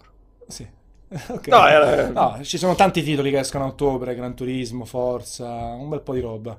Eh, Super Mario, Assassin's Creed, un mese clamoroso, dobbiamo fare i salti mortali per coprire tutto, giocare tutto e, e dare il nostro giudizio. Vabbè, meglio così, no? Meglio abbondanza che... Esatto.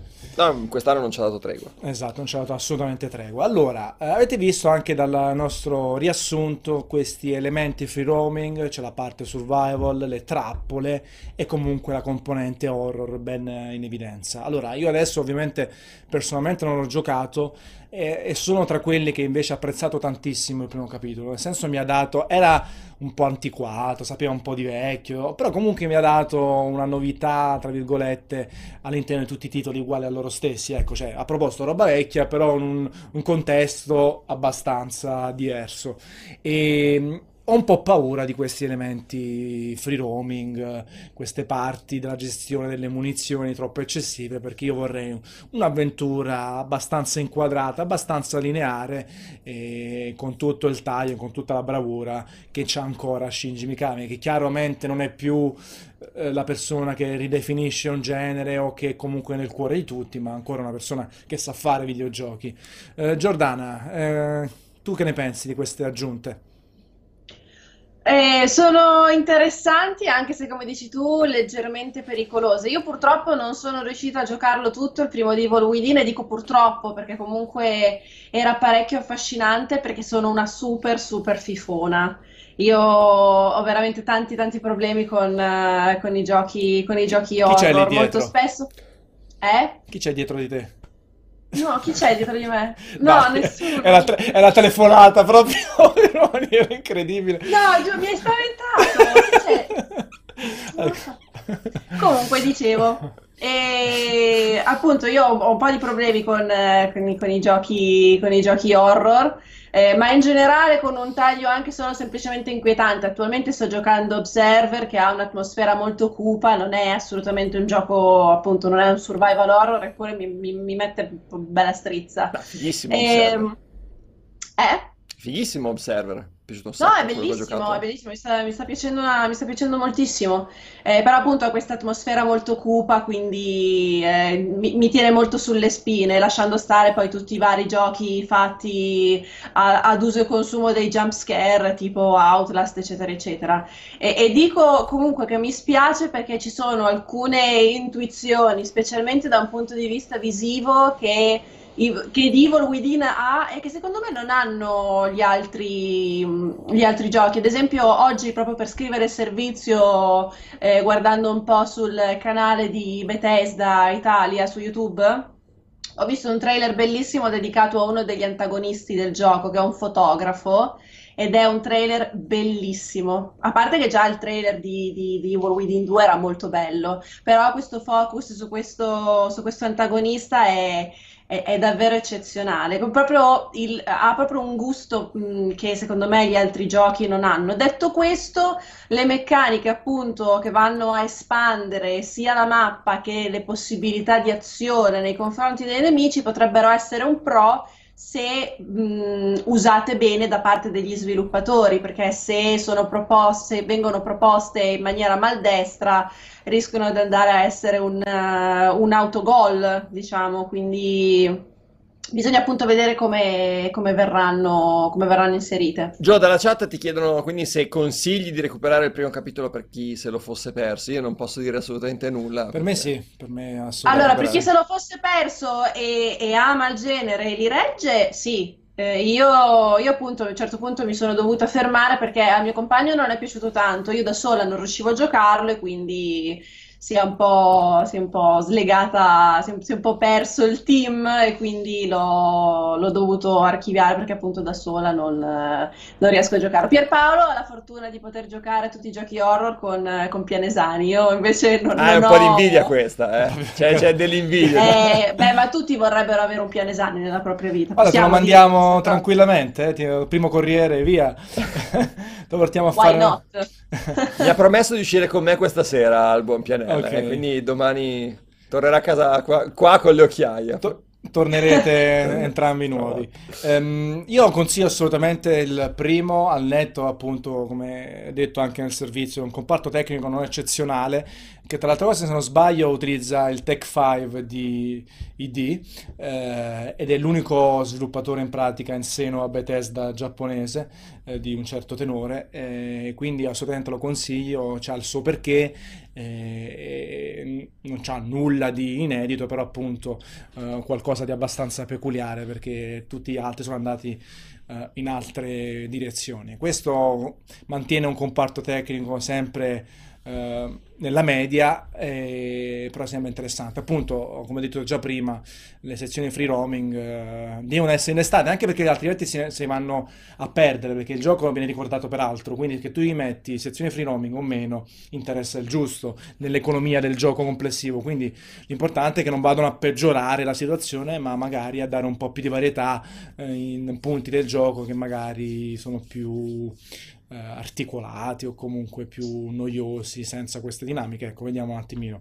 Tu, Tommaso... Io, io non riesco proprio a farmi piacere questo genere. Non, non riescono a Cioè- trasmettermi tensione o I, ansia. gio- i giochi horror, i giochi giapponesi horror. Giochi horror in generale, non Ok. riesco, per esempio dicevo Observer molto bello, ma non perché sia di tensione o mi faccia spaventare, ma perché ha delle idee di design, soprattutto eh, nei viaggi cerebrali, quando c'è il passaggio eh, delle visioni, molto molto bello, delle scene, delle idee molto molto belle, eh, quasi da, da acido, de- dei viaggi mentali così. Quindi quello mi piace piace, non riesco però a farmi prendere dai titoli d'orrore perché non riesco a spaventarmi con queste cose, al contrario di Pierpaolo, cioè non hanno... Vabbè, lì è l'estremo anche, perché, perché anch'io non mi spavento, però mi appassionano, ecco, cioè alla fine ogni tanto salto proprio una volta ogni 10 se c'è qualcosa che non mi aspetto, però i classici jump scare anche No, però, di, per di esempio- Until Dawn sono tutti abbastanza telefonati. Per esempio, Until Dawn mi è piaciuto tantissimo perché l'ho vissuto come un racconto. Non cerca di spaventarti Until Dawn, No. cerca di. di- Ogni tanto c'è quelle cazzate appunto dei jump scare che secondo me sono Esatto, però il jumpscare dà più fastidio che, che,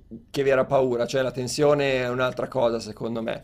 Until Dawn, per esempio, cerca di farti vedere un film e ti rende partecipe di un, di un horror movie di quelli da, da liceali. Eh, è, è molto diverso da, da, da gioco horror in prima persona. Quindi non ce n'è nemmeno uno ma, negli ultimi dieci anni. No, ti dirò anche Resident Evil, eh, che è stato forse il primo Survival. survival horror. Eh, Mi piaceva perché c'era questa gestione limitata delle munizioni, gli indovinelli, gli enigmi, l'atmosfera un po' cupa, ma non era...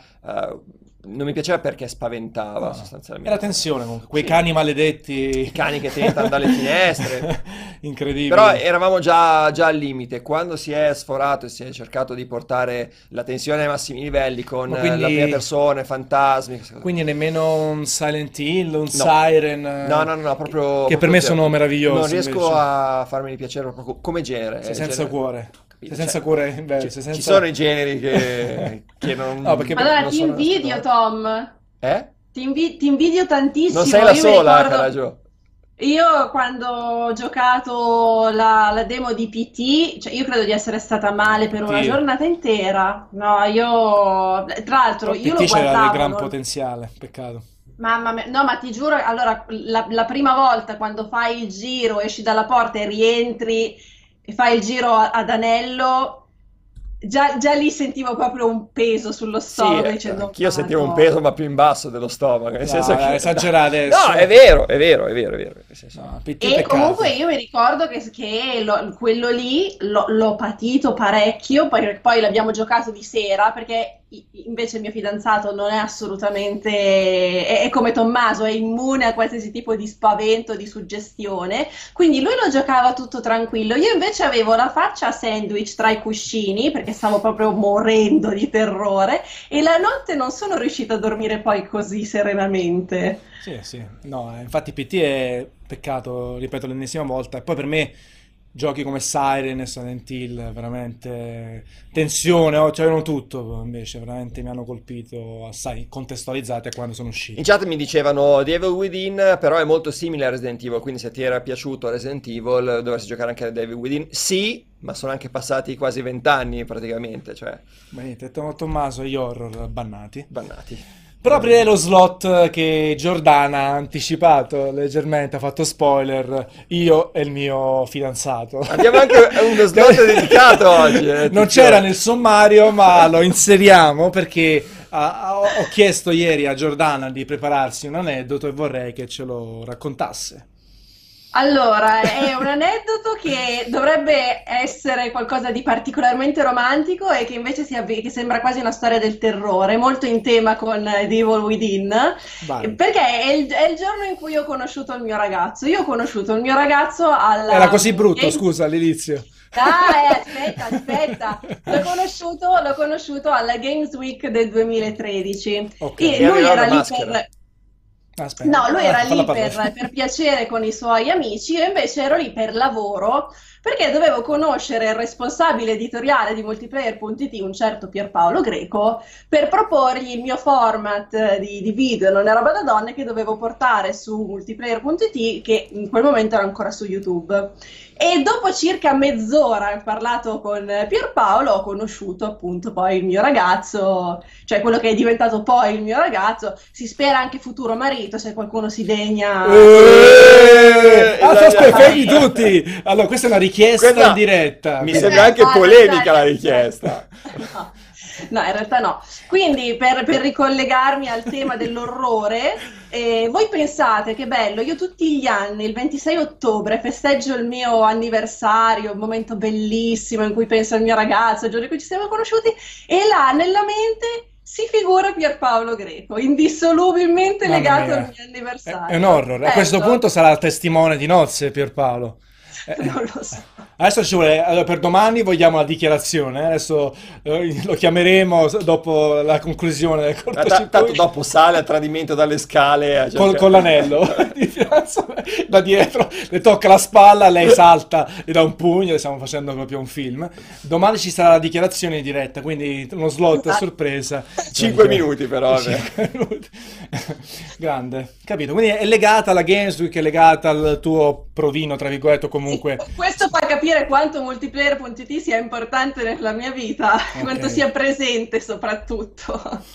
Ok, Preoccupante. ottimo, grazie Gio, sei stata molto carina e gentile nel raccontarci questo aneddoto, molto molto interessante. Bene, bene, a questo punto però, la, come dire, la, la curiosità, l'appetito viene mangiando, quindi domani preparati un altro aneddoto, anche perché secondo me domani sarà ancora più complesso portare a casa la diretta, perché non so di cosa parleremo, parleremo di Super Mario sicuro. Destiny 2, domani Destiny scade 2, l'embargo. vabbè, qualcosina No, c'è. Domani Destiny 2 ne abbiamo. Però abbiamo ragazzi. 6 slot, 2 ok, altri 4, non lo so. Magari, magari lo mettiamo nel sommario, ecco, l'aneddoto. Ci chiedevano ma Sony dalla chat, la Sony, Sony, ragazzi, Sony non c'è, ragazzi. non c'è. Sony non è presente in forma ufficiale, nel senso che è presente Sony eh, Germania, c'ha il suo mega stand con quasi tutte le demo presentate alle 3 di Los Angeles, quindi è una Sony per il sociale, per, per i giocatori, ma in realtà la Sony Italia non c'è, Sony Europe non c'è, non ci sono appuntamenti a porte chiuse perché ci sarà l'evento di fine anno, il, um,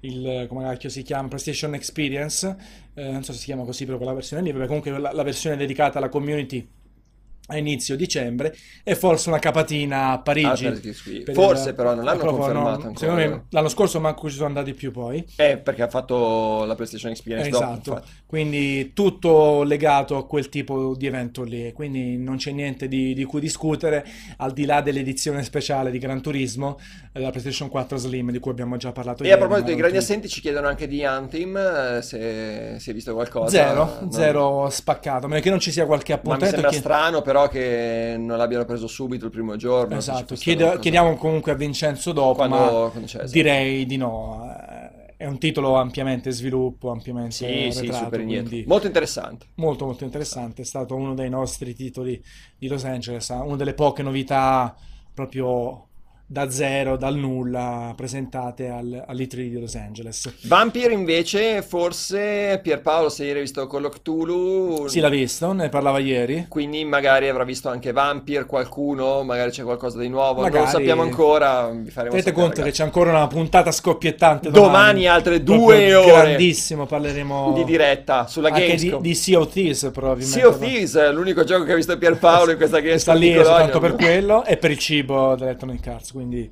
eh, parleremo suppongo anche di quello, però la scaletta ancora in evoluzione, eh, nella speranza di qualche sorpresa che fuoriesca da- da- dal terreno. da- Oh, c'è dal- sempre The Sims cani e gatti, voi continuate a scagarlo così, ma No, A, no, sca- no. a scagarlo? nella- Ma ne- nella community parli? di The Sims è stato un annuncio Gio, bomba. tu lo sai quanto adoro gli animali, ho tre gatti, quindi figurarsi.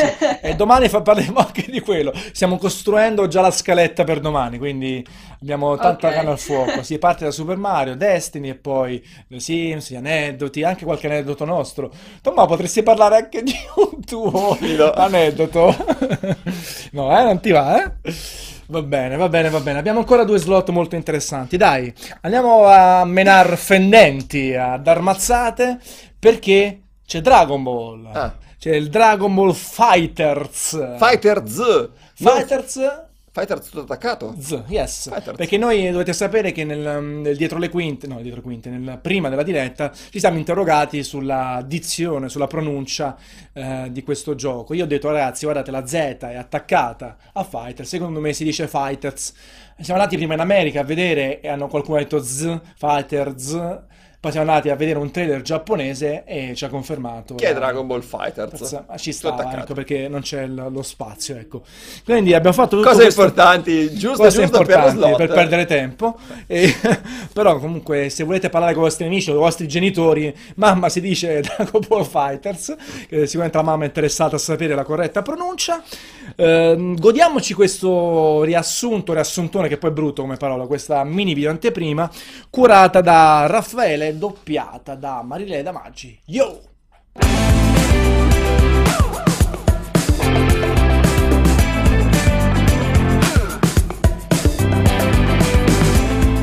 Dragon Ball Fighter Z rappresenta una sorta di sogno occhi aperti per i fan dei picchiaduro e del manga di Akira Toriyama. Il gioco è infatti sviluppato dai ragazzi di Arc System, che si sono conquistati la stima degli appassionati del genere con serie come Guilty Gear e Blaze Blue. Pur essendo un titolo più accessibile rispetto agli altri lavori dello sviluppatore nipponico, il nuovo Dragon Ball sfrutta tutta una serie di personaggi unici capaci di dimostrare la grande varietà del sistema di combattimento.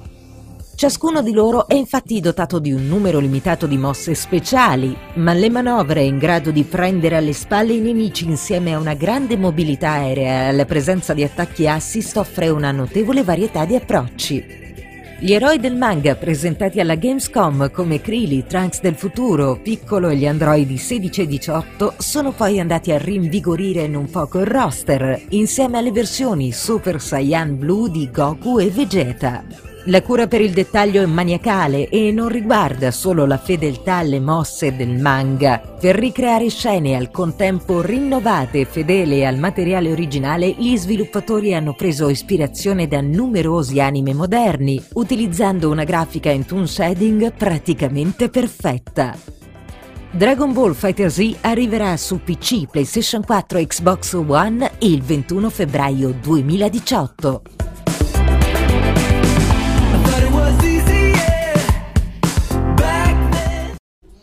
Ovviamente Marilena ha detto Fighter Z, però dobbiamo Perché incolpare co- colpa tutti Staccini. quanti, colpa di Staccini perché non mi vuole bene, non mi ascolta e allora ha dato la pronuncia errata perché così e quindi Staccini al rogo, nuovo, nuovo hashtag Staccini al rogo, tutto attaccato, tra, tra l'altro oggi Chicca è il, è il decimo anno dall'invenzione degli ha- dell'hashtag, hashtag, cioè del, del cancelletto per gli hashtag. È importante. Importante. Eh, siamo ormai utilizziamo tutti gli hashtag. Quindi staccini al rogo, dopo Jacopo fa schifo in generale, che è invece un hashtag storico di multiplayer.it. Allora, questo Dragon Ball Fighters è... È incredibile. Per fare un commento tecnico è una figata. se- Wow. Wanam. È proprio bello.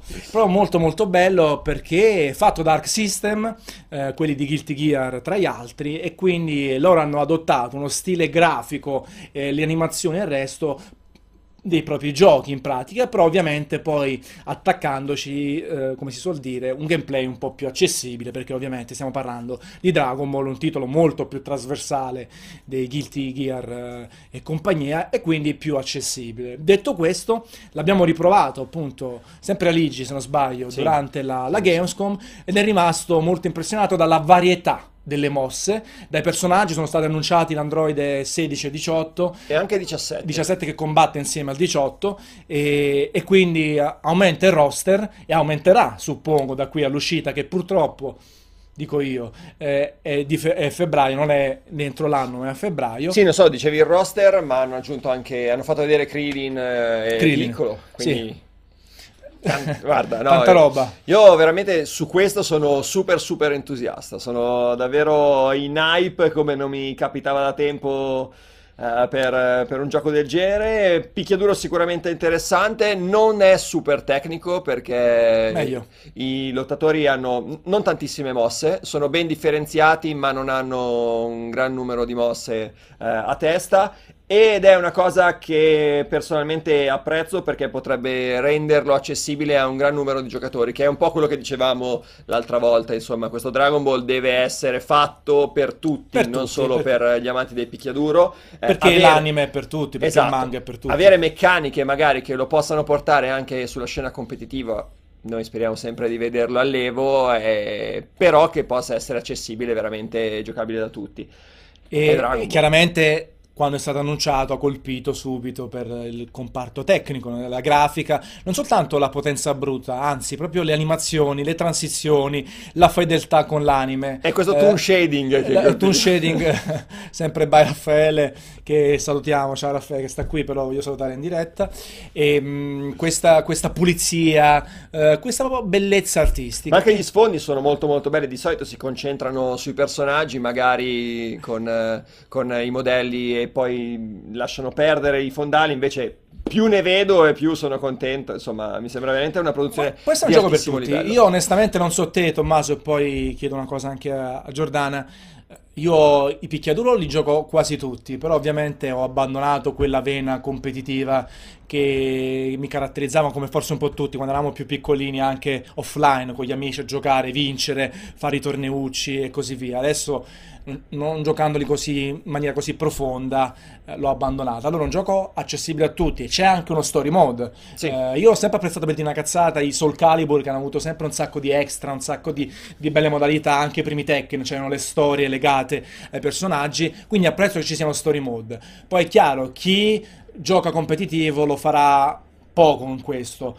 Eh, se andate- provate ad andare in una sala giochi in Giappone vedete ne uscite con le mani nei capelli, perché davvero quando provate a giocare con un ragazzo che gioca in sala giochi in maniera competitiva non c'è storia, non riuscite a vincere nemmeno un round.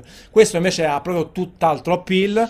Arriva tra le altre cose Giordana con una demo, con una alfa, una beta, eh, in praticamente in contemporanea con Marvel vs Capcom, Capcom Infinite, che è stato oggetto di scherno da parte di tanti eh, giocatori con i meme per il comparto grafico antiquato, un po' così, quindi di più chi più ne metta. Tu come ti posizioni nel- su questo gioco? No, io sono come, come Tommaso, assolutamente entusiasta anche perché ehm, a me piacciono molto i picchiaduro, anche se non ho mai avuto quella vena competitiva eh, per mettermi, imparare a memoria tutte le combo, tutte le mosse eh, e questo un po' ovviamente mi... mm, eh, mi, mi mette in difficoltà perché nel momento in cui mi trovo a che fare con qualcosa di prettamente tecnico è, è difficile padroneggiarlo, mentre avere eh, invece dall'altra parte un gioco che si lascia giocare è ovviamente per, per i neofiti è certamente più, più piacevole.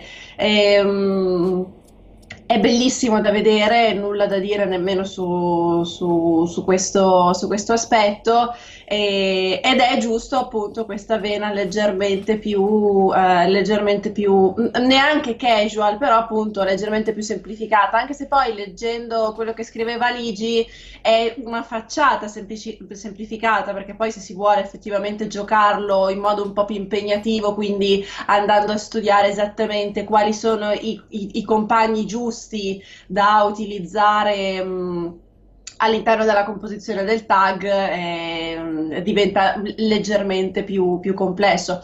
Ottimo la story mode, anche perché a me la, la- la modalità story mode nei picchiaduro è sempre piaciuta tantissimo. Anch'io ricordo con grande, eh, con grande gioia il- la story mode di Soul Calibur, che è forse in assoluto il mio picchiaduro preferito. Il secondo in particolare mi piaceva davvero tanto. Ci- Ho dato tante di quelle cafuddate a mio fratello con, eh, con Scusa, Soul Calibur, anche se Cafuddate. Cafuddate, cafuddate. È il Termine termine tecnico. tecnico. Esatto. Esatto, anche se, anche se in realtà, anche se in realtà quando poi mio fratello è cresciuto un pochino le ho, le ho più prese che date, Eh, però ci siamo divertiti veramente, veramente tanto. E, mm, e il picchiaduro è un genere che secondo me a livello proprio istintivo diverte. E il fatto di avere un gioco appunto come, come Dragon Ball Fighters è sicuramente un'ottima cosa. Chiedevano del roster, non si sa ancora quanti personaggi ci saranno. Beh, io spero almeno in una trentina di personaggi. Sono tanti secondo me 30. eh. Anche perché Aligi nel- nell'articolo eh, diceva che alcuni, alcuni tipi di eh, evoluzioni dei Seiyan non sono semplicemente delle mh, controfigure, cioè del- delle, Dei mh, personaggi Parte extra. este- estetica anche soltanto. di estetica, esatto, so- sono proprio dei specifiche. personaggi con, eh, esatto, con un loro set di, di abilità. Chissà perché ho detto controfigure. È il caldo di questa lampada che mi sta sciogliendo pian piano. Ehm, sì, eh, tra le altre cose bisogna vedere qual è la strategia dello sviluppatore, no? Eh, nel senso mh, quanti personaggi far arrivare dopo l'uscita. Come gli LC, quella Eh, sì, anche lì purtroppo certe volte uno magari si, si mantiene un po' per farlo Allora, uscire io stavo pensando che Arc System non ha mai puntato tantissimo sui Esatto. DLC. Peccato che Peccato però- che Namco invece ci ha dato sì. sempre dentro di, di gusto. Quindi, secondo me il minimo sindacale deve essere Una ventina. 22-25, sì, tra 20 ventina. e 25. Dopodiché, poi personaggi aggiuntivi, poi dipende anche quali sono quelli aggiuntivi, come al solito, non- eh, se sono molto appetibili o meno, o versione B, versione C, terzo livello, quarto livello e altro. Eh, Gio, qual è il tuo personaggio preferito di Dragon Ball? Se dovessi dirne uno. Uh, che domanda, credo Cell. Mm. Credo Cell. Quale- Anche in che se- versione? anche se- Perfect oppure prima? L'ultima, l'ultima. Perfect Cell, sì. E, e tu, Tommaso? Ah, allora, purtroppo ha quasi rubato il mio personaggio preferito, Giordana, anche il mio Cell, ma proprio il top sono i sellini. Mm. Quelli che vengono generati da Cell Sì, eh, sì, prima sì, de- sì. del torneo, li, li ho sempre adorati. Io sono scontato da un lato perché Goku... Ma non, non puoi dire Goku. Eh no, a me Non piace. puoi- no, Eh, eh. Però eh, il piccolo Goku, nel senso quando Ah, era Goku. stupidino, caratterizzato un po' più simpatico e così via, ancora più sciocchetto. Io lo odiavo proprio. Eh, no, invece, vabbè, perché sono nato, l'ho visto, la serie l'ho vista quasi subito, appena arrivata in Italia, quindi sono legato tanto a quella parte lì. Eh, E, sempre per parlare di caratterizzazione, Majin Buu, perché è un po' stupidotto anche lui, un po' ingenuo e tutto, Ah, quindi... Piuttosto Muten. Eh, ho capito, vabbè, fai, Piuttosto fai- fai- fai il figo, eh, quello Mute. snob che... Posso, posso dirlo? Cioè, No, ma, ma. Majin Buu- ma Ciccione? Eh, Majin Buu Ciccione eh, ci stai sta. calmo però. Anche Freezer. Freezer eh, Forse Freezer. E Frost, vabbè. Che è fratello. Vabbè, un momento di, sì, un fratello, momento di, di silenzio, di, di tristezza. Allora, stiamo cominciando a, fa- a portare avanti a fatica gli ultimi slot, eh, perché comunque... 8 minuti? Mancherebbero ancora 8 minuti per questo slot, quindi in chat un po' l'umore che dicono. Se- ragazzi, se avete qualche domanda fatela, utilizzate Atto Multiplayer IT, che è un po' più semplice per noi, quindi trovare le domande. Ma non è vero, tanto non sono logato Sono con Multiplayer allora, usate quindi nulla, fate quello che volete. Allora, no, qualcuno dice che il migliore è Freezer, eh, Majin Buu è male puro, dicono. Male puro che significa, secondo quale punto di vista? Eh, oppure Gohan Super Saiyan 2. Piccolo? Piccolo non c'è nessuno che, che lo dice. eh, intanto salutiamo Chi? tutti quelli che sono arrivati adesso. Ah, ok. Eh, Tenshinhan, dicono anche. Vabbè, ci sono tanti Eh, cioè, ci sono personaggi. tro- tanti, tanti belli. E la serie? Eh, Andiamo ancora un po' avanti. Qual è la, la linea temporale che vi è piaciuta di più? La mia forse sai che è il GT. No, Nonostante no, tutto. no, no, Gio, Eh, no, no, Gio. Spegni- Scusa, Ma io Jacopo, sì. taglia, Spegni- taglia. Chiudi. Chiudi quelle che A me non è dispiaciuto. Come? Allora, Gio, non ti sento. sicuramente- Gio? Se- Sei ancora lì? Gio? Gio? No, dai, eh, fai Allora, sicuramente motivazione, come perché? Antonio, la parte proprio i, i primissimi episodi, quindi con Goku, la sua nuvola Speedy, eccetera, eccetera. Però al di là di quello, eh, anche a me oh, il GT è piaciuto. Per quale, cioè, c'è qualche caratteristica? Perché comunque è più compresso una narrativa. Allora, credo perché in quel periodo ero proprio piccola, piccola, piccola, quindi parliamo di 9-10 anni, e credo avessi una cotta per Trunks. Può, può essere? Secondo me è per quel motivo lì che mi piaceva Ci racconterai un aneddoto su? Trunks. Cosa avevi? Qualche poster, qualcosa di Trunks? O ti No, limitavi a poster no. guardare? Ma Trunks Eh, del futuro, poster quando no, arriva? Però mi ricordo, no, poster no, però mi ricordo che il GT lo seguivo, lo, lo seguivo classico su Italia 1 dopo, Tutto dopo si tornava da scuola e a me non era, non, non era dispiaciuto. Poi ripeto, l'ho visto da, da, piccola, quindi se dovessi poi riprendere in mano tutta la saga di Dragon Ball da adulta, probabilmente magari col senno di poi mi renderei anch'io conto che non era forse quella migliore, che comunque non è assolutamente ai livelli dello Z. Io non ho visto però quella nuova, quella l- l'ultimissima super? che Super. sì. Che forse ti sei salvata, da quello che ho sentito in Perché giro. quando arrivano queste serie cos- così in là, eh, come ad esempio anche quelle che hanno fatto, o come anche il, ehm, la- tut- tutta la parte rifatta di Evangelion, eh, sono cioè, Sì, per me no. Evangelion è tipo la Bibbia, Una- quella che è venuta dopo il rifacimento postumo, proprio non l'ho vista, e sono stata lontano come la peste. Ah sì, è così così, è ma anche i film che hanno fatto su Dragon Ball, ci sono stati alcuni film buoni, altri Altri invece veramente veramente terrificanti. Sì. Tommaso, tu invece un personaggio dei cartoni per il quale hai avuto una cotta? La sto buttando. Dai, io... Dai, ce ne stanno, perché sì, tutti da bambini, no, da piccoli a ce giovani, sono, ce sono avuto un co- botto. Sabrina Tipo? e Tinetta, tutte e due. Io Sabrina tutta la vita, Forse, perché era irraggiungibile. O Sì, sì, pure no? più Sabrina forse, Sì. molto più Sabrina. Poi, basta. Eh, vabbè, ma no, quelle di occhi, protagonista di Occhi di Gatto, vabbè, è uguale allora, sapete? Le stesse, le stesse cose. Cioè, mi state dicendo che nessuno aveva una cotta per Ran Madonna? Nessuno di voi No, due? no, No, No. Ramma, ramma, E col fatto che si trasformavano mi ha malquagliato quella cosa. Assolutamente no. Eh, Neanche per la Mu, che invece era un po' il simbolo della sessualità dei, dei ragazzini, no. Io però dicevo sempre a Tauro, c'è la Mu che, che vuol far carte con te, vai, invece niente, lui doveva farsi elettri- elettrificare ogni volta, quindi... Ragazzi, in chat scrivete No, esatto, loro dicono Nico Robin, Fujiko e Nami, ma per noi sono già troppo avanti. Fujiko, vabbè, Fujiko, a me mi sfottevano Fujiko. sempre a scuola con Fujiko, col cognome, c'ho questa cosa, eh lo so, è così. Cioè ti chiamavano Fujiko? No, è sfottevano Fujiko, Fujito, non so perché. Da in Fujiko. È perché è l'assonanza del cognome, quindi purtroppo eh, che ride così soltanto in maniera incredibile. Eh, altre, altre preferenze in chat? Eh, Mordecai dice che Ran Madonna sembra un bestemmione. Vabbè, questa cazzata. Altri personaggi che ci perdono. Bea la, la strega.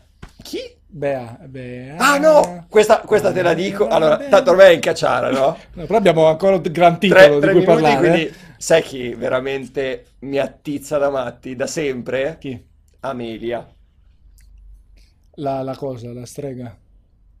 Mm, va bene. La strega di, Sì, sì, di- di Topolino. di Cioè, Topolino. per me quella è, è il top della calze a rete, capelli lunghi neri, Mm, va bene.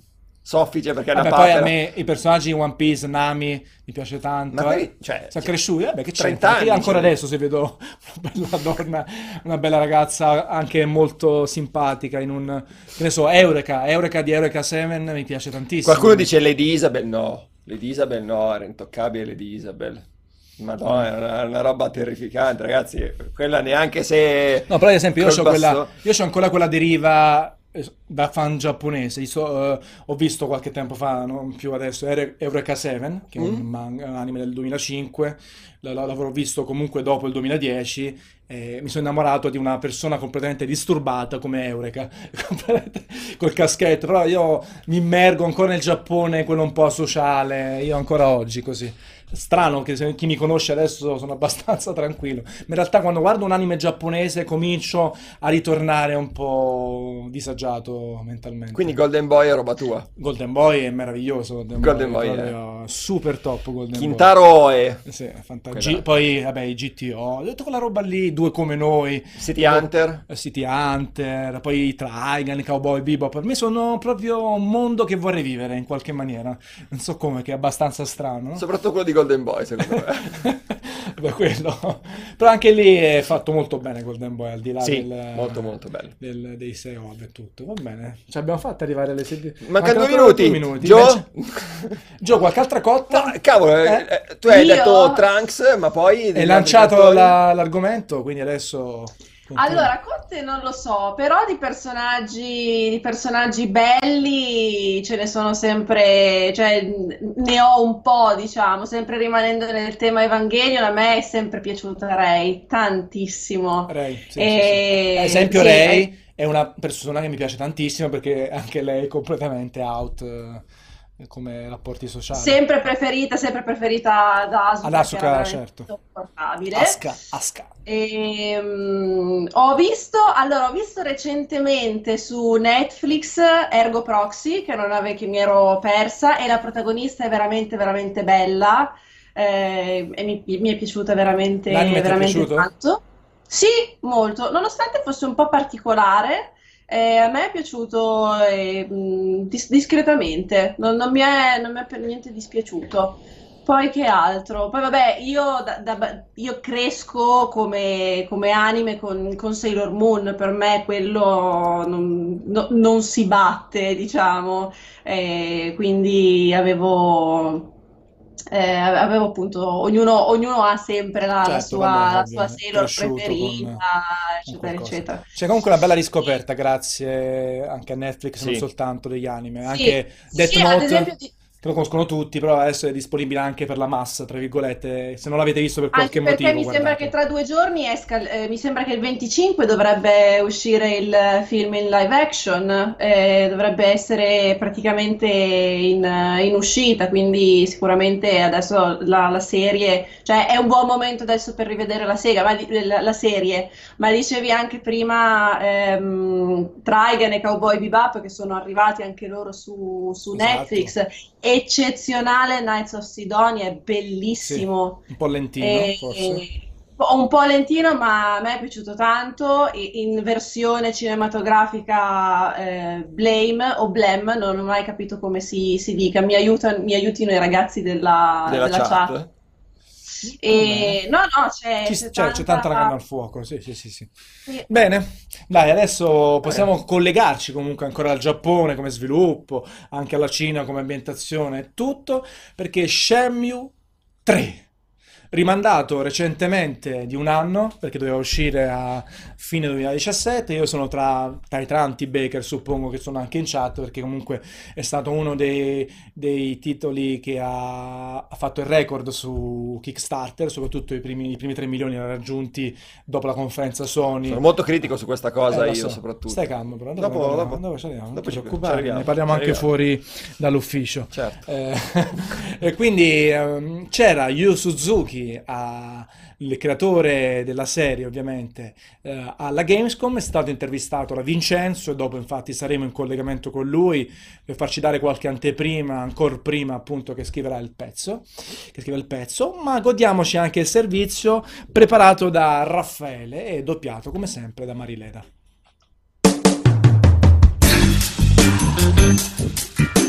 Shenmue 3 è il terzo episodio di una serie culto nella storia dei videogiochi che ha esordito sullo sfortunato Sega Dreamcast nel lontano 1999. Dopo l'abbandono del mercato hardware della casa nipponica, la saga è però finita nel dimenticatoio e i fan avevano perso le speranze di vedere la fine della storia del lottatore di arti marziali Ryo Azuki. Tutto è però cambiato con un annuncio a sorpresa alle 3 del 2015 quando il creatore della serie, Yu Suzuki, ha annunciato una campagna Kickstarter per pubblicare Shenmue 3 su PlayStation 4 e PC nel corso del 2018. La raccolta fondi è stata un successo e così il gioco ha incominciato a prendere forma.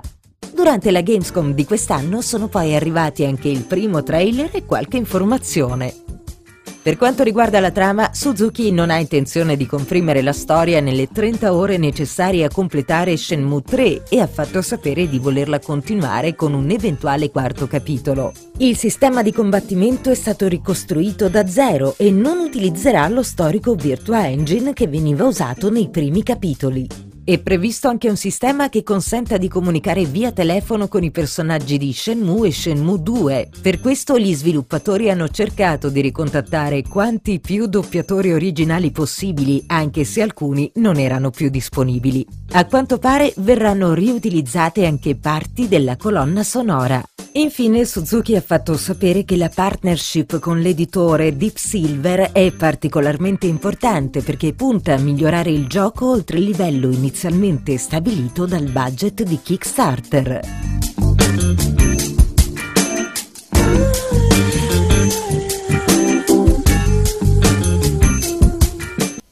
Allora, trailer eh, rilasciato durante la Gamescom che ha suscitato reazioni contrastanti, qualche critica soprattutto al comparto tecnico e in particolare ai personaggi che non hanno espressività e sono Animazioni anche facciali. animazioni facciali, però è un gioco che uscirà tra un anno, quindi per adesso rimaniamo sul chi va là, ma comunque fiduciosi, eh, per una serie che è stata tanto apprezzata su Dreamcast, a partire dal Dreamcast dove è uscita nei primi due capitoli e poi ci sono state delle edizioni su, su piattaforme Xbox, eh, però è un titolo eh, riguardo il quale ci sono tante perplessità, lo dico da super fan che ha le due edizioni collectors, però appunto io ho fatto il becca su Kickstarter più che altro per affezione, non tanto perché ci credo in un capolavoro, anche perché il titolo ha racimolato 6 milioni di dollari, 6, 6,5 su Kickstarter.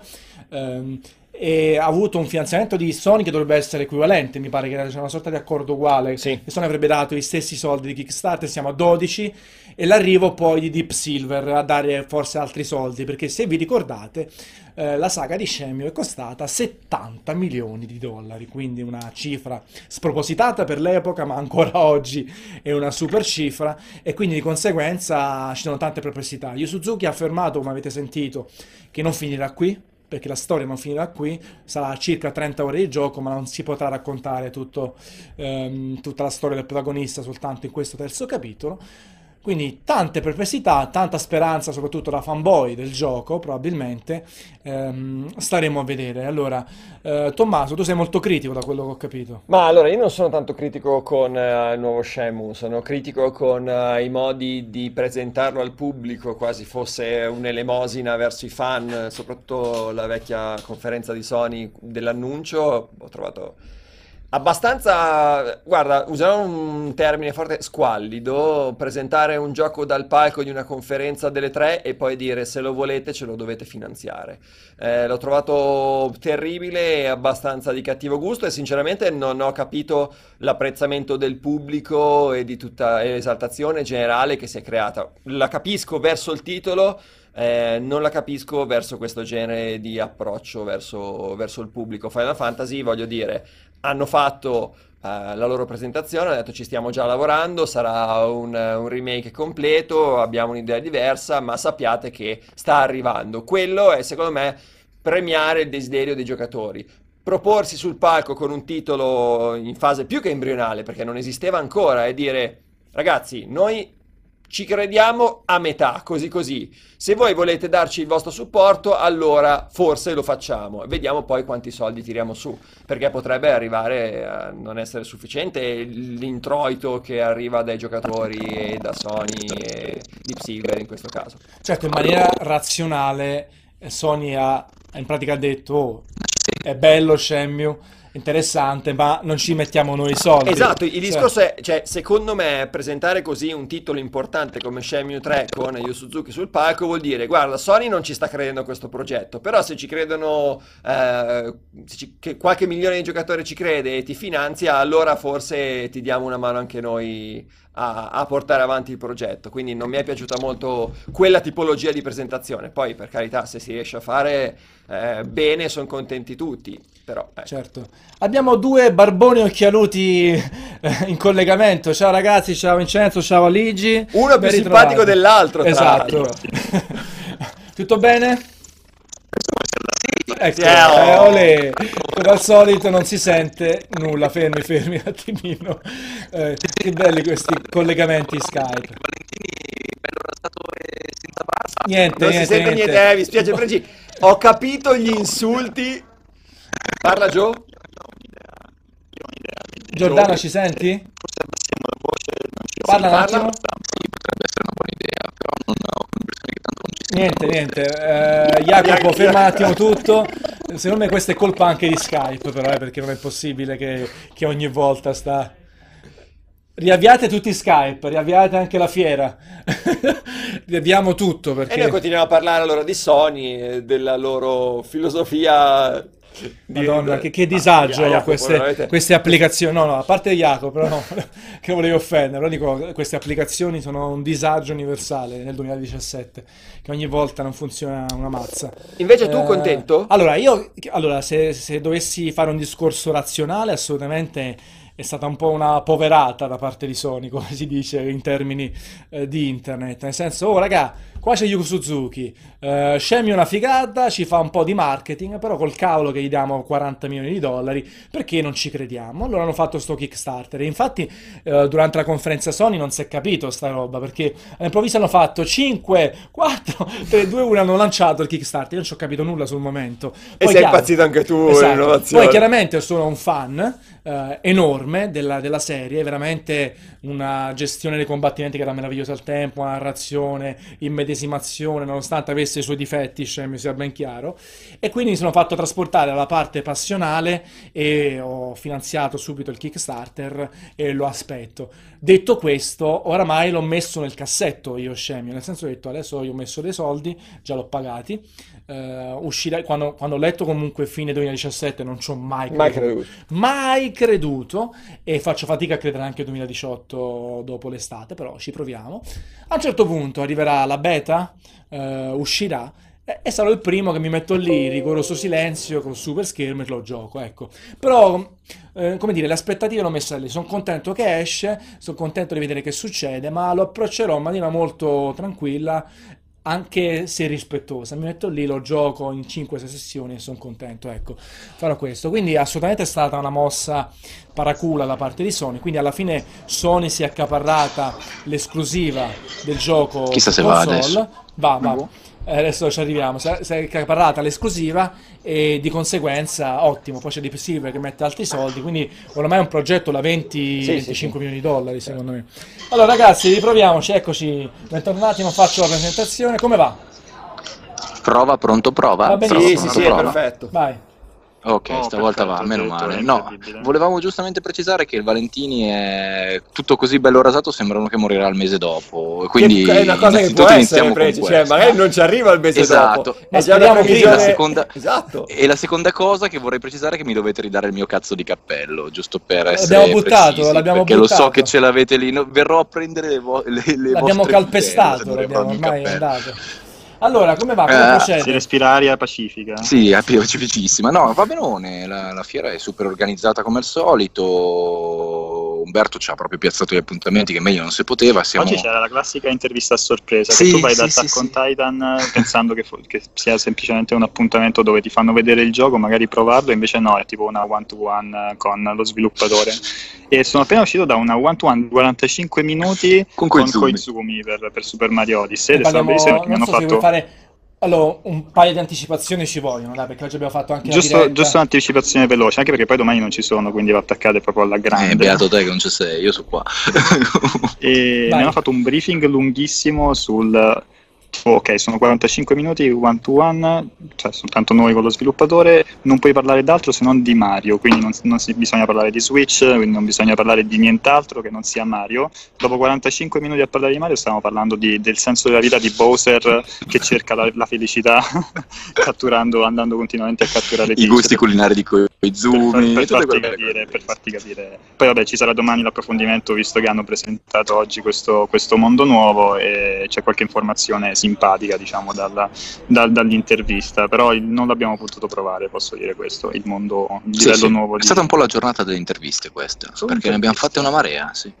Eh, Solo- eh, interviste poi ai giapponesi. Sì, i miei giapponesi, interviste ai Amici, Chi hai giapponesi. intervistato tu? Io ho intervistato la producer di Dragon Ball Fighters eh, che se la rideva perché provavo a fargli tutte le domande possibili e immaginabili a cui non poteva rispondere e mi ha insultato a una certa perché continuavo a fargli domande il cappello non potevo. Allora, quindi state guardando, state guardando. È, è- è diventato di Super Mario, è diventato, visto, si è possessato Cappi del cappello, Cappi cappello. Comunque, dicevo, eh, no, perché a una certa cioè, speravo che cedesse, invece non ha ceduto. Si ricordavano di me dalle tre, erano, sono stati molto simpatici, mi hanno spiegato un po' di cose e l'esaltazione per il gioco è veramente tanta perché è una delle robe migliori della fiera. E poi ho fatto anche l'intervista eh, per Marvel vs. Capcom dove c'era Combo Find, che è Peter Rosas è il producer, è un ex pro di Marvel che ha vinto una marea di tornei. Io sboroneggiando ho cercato di, ho giocato contro di lui, eh, lui chiaramente inizialmente giocava contro di me eh, come si gioca con i bambini, no? cercando di farmi picchiare il più possibile per farmi divertire, poi si è reso conto di essersi allargato un pochettino troppo perché non ero completamente un nabbo e per, e per rimettermi al mio posto mi ha tipo fatto una combo con 66 super che mi ha distrutto anche le gambe, eh, quindi ha voluto dimostrare la sua superiorità così, però è stato molto divertente, alla fine è sempre bello parlare con gli sviluppatori, con i producer, perché in generale ti, a parte che ti svelano delle informazioni interessanti sui giochi, ma sono persone molto spesso interessanti che ti svelano molte molte cose, meno Mikami che si vedeva che non c'aveva un cazzo di voglia No, di stare ti, ca- lì. ti capita quello che non c'ha voglia, tipo anche Ino di Nino Kuni. Sì, un'altra- sì, sì, ti che ho capita. fatto, però si vedeva che voleva stare a Tokyo a, a lavorare e basta, che questa era solo una rottura di palle. Ah, tra l'altro ho dimenticato Goodies Time, perché ieri, si, è, Ecco, ieri si è anche atteggiato, si è atteggiato, questo direttamente dal caro Che Koizumi, effettivamente ancora non l'ho, non l'ho visto, c'è un Ah. poster di, di Metroid e vabbè. E quello Cioè, sai dove metterlo. Questo, cioè, questo che è il pezzo, il pezzo grosso, no? Io pensavo fosse un artbook, in realtà invece? è un pratico, No, è un è un pratico quadernone. a No, quadretti. credo. Ma è alto di- come un'enciclopedia. È un quadernone a quadretti di, di Mario. Però io ci ho avuto un gadget bellissimo ieri Qual è? in realtà. Aspetta che lo tiro fuori. E Non quello è- che pensa il Oh no, Valentini. questa è troppa. Questa qua, qua mh, qualcuno rosica. Ah, questa beh, è il quella è t-shirt di, Mario, di Quella è Metroid. Metroid. T-shirt, t-shirt di Sì. Metroid. E cosa c'è Vince, qui? mettile in Vabbè, camera le cose però, che le metti sopra e non si vede nulla. Grazie. Io devo grazie. trovare il E gadget. vabbè, l'accetto di, di Mario Odyssey e poi c'è la famosa spilletta di Ah, Mario. quella è carina. Ah. carina. A me invece hanno dato eh, questa scatoletta di Shadow of War. Mhm. mm, Sotto, pregi? Sotto? No, dell'ombra, quella- dell'ombra- quella ah, taglia. ok, qua, dell'ombra della guerra, eh, che contiene niente poco di meno che una collanina con l'unico anello e tra l'altro è tutta molto apribile. Che è l'unico anello bene. che hanno tutti i giornalisti, immagino adesso. Esatto, sì, sì, sì, è l'unico anello numero scompare. 1276. eh, si staccherà. Mi ha rotto la scatoletta, Vince. Ora sono molto triste. Comunque è molto bellino. Va bene, Eh, allora torniamo. Non Basta rosicare, cioè, ci avete anche un po' rotto le scatole. Vince, allora, stavamo parlando di Yu Suzuki, di Shenmue. Giordana, Il caro Yu. questa è, come dicono in chat, questa è una sorpresa. In realtà l'anello non è di pregianza, ma è quello di matrimonio del tuo fidanzato e ci facciamo portavoce. Ah, poi perché beh, ci sono degli aneddoti di questa diretta molto interessanti, Vincenzo, dopo, che renderemo partecipe se non hai visti. Allora, Yu Ah, Suzuki, eh, qualche cosa di importante? Ma in realtà, allora, io mi... sì, praticamente ieri c'è stata l'intervista Ah. con, con Yu Suzuki, ha fatto vedere una versione più estesa del trailer che è stato pubblicato, si vedevano delle, delle sequenze in più, probabilmente già avete letto perché eh, lo ha, fa- lo ha, mh, comunicato attraverso un post sul blog ufficiale di PlayStation che quello che si è visto, ma ve l'avevo anticipato ieri, non sono, non è, cioè, placeholder praticamente, le espressioni facciali che mancano, no? quindi il, il Ryu mani- manichino, eh, quelle cose cambieranno perché in- intendono eh, diciamo migliorarli, intendono aggiungere più espressività ai personaggi, ci hanno fatto vedere dei render 3D dei personaggi che sono effettivamente più dettagliati pur non raggiungendo diciamo, i livelli di un Yakuza per dire comunque di giochi un attimino più moderni. Eh, però è chiaro che la partnership con Deep Silver come publisher gli permetterà di avere delle, delle risorse che il solo Kickstarter insomma Non si è parlato Non- ovviamente non- di quanto eh, mette Deep Silver, quanto incide su No, no, no, ma sicurati, proprio, proprio zero. Eh, no, si è parlato un po' di attività secondaria, cioè di attività secondarie extra, diciamo però che è evidente che lui, che, che Suzuki vive in una sorta di bolla, no? Lui lo Sì. dice, cioè per me è come se non fosse passato neanche un giorno, perché è chiaro che con la Real Engine, cioè da un punto di vista tecnico, abbiamo ammodernato un pochettino, cioè comunque per stare un attimo al passo coi tempi, per quanto possibile, nonostante comunque le risorse limitate, però ehm, cioè è, è un gioco pensato per i fan del, de- de- della un gioco pensato per e- Dreamcast. e, de- esatto, e deve essere anche a livello estetico diciamo, è coerente con eh, diciamo, quelli, quelli, i, due, i due Shenmue passati. E ha detto anche che non sarà l'ultimo episodio. Sì, Allora, ha ha detto che le sue intenzioni sarebbero quelle di farne anche un quarto, poi chiaramente bisogna vedere come va questo 3. Ah, pensavo alla sua Ehm, età. No. Però, Gli acciacchi ci sono. Cioè. però diciamo non ha ancora ben chiaro in quel senso. Ah, è, un progetto strano, è un progetto strano perché poi separa anche i fan storici, no? Cioè ci sono quelli che sono contenti che il gioco sia rimasto così perché vivono proprio meglio la nostalgia, no? Sì, l'effetto nostalgia sì, sì, sì. ed è come lo ricordano. eh, però sta di fatto che c'è tutta un'altra fetta di appassionati che dice ok, sono passati dieci anni, cioè sono passati comunque, è passato un sacco di tempo, anzi altri dieci anni di più, Sì. altro che dieci anni.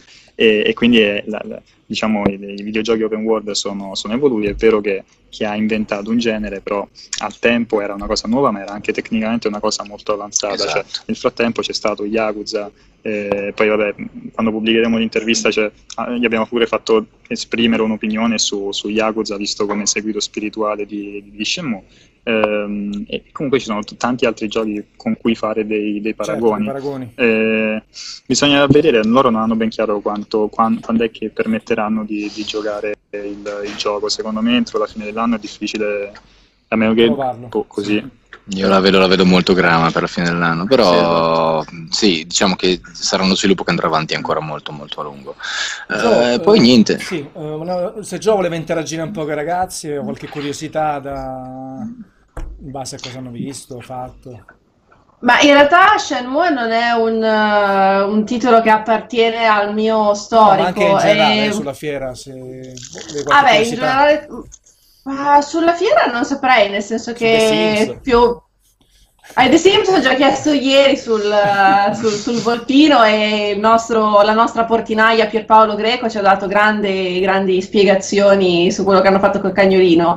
E riguardo, riguardo Shenmue, ehm, in, in realtà appunto non è un gioco che mi appartie- che appartiene al mio passato, eh, però io non sono molto, cioè non voglio ovviamente portare sfiga e fare il gufo della situazione, però questa, questa formula metà con Kickstarter, eh, secondo me bisognerebbe sempre agg- aggiungere una- un pizzico di realismo. Io conosco abbastanza bene la piattaforma, mh, principalmente perché faccio tanti acquisti su, su Kickstarter e il fatto di aver raggiunto il goal, anzi di averlo ampiamente oltrepassato, perché mi sembra che essero 2 milioni e ne- gliene sono hanno arrivati fatto 6. 4?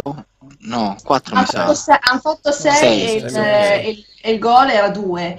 Poi è Beh. arrivata la benedizione di Sony, poi è arrivato Deep Silver come produttore. Eh, io però ho visto tanta, tantissima roba uscire su Kickstarter, raggiungere il gol e non vedere mai la luce del sole, senza uno straccio di refound successivo. Poi per carità, a livello videoludico abbiamo visto tanti progetti eh, interessanti venire fuori da Kickstarter. Tides of Numenera mi sembra fosse stato kickstartato, lo stesso Divinity, We Happy Sì, Few. Divinity è la roba migliore mai uscita da Kickstarter. eh. We Happy Few, Thimbleweed Park, insomma, sono tutti giochi che sono partiti da lì e poi hanno trovato la loro strada.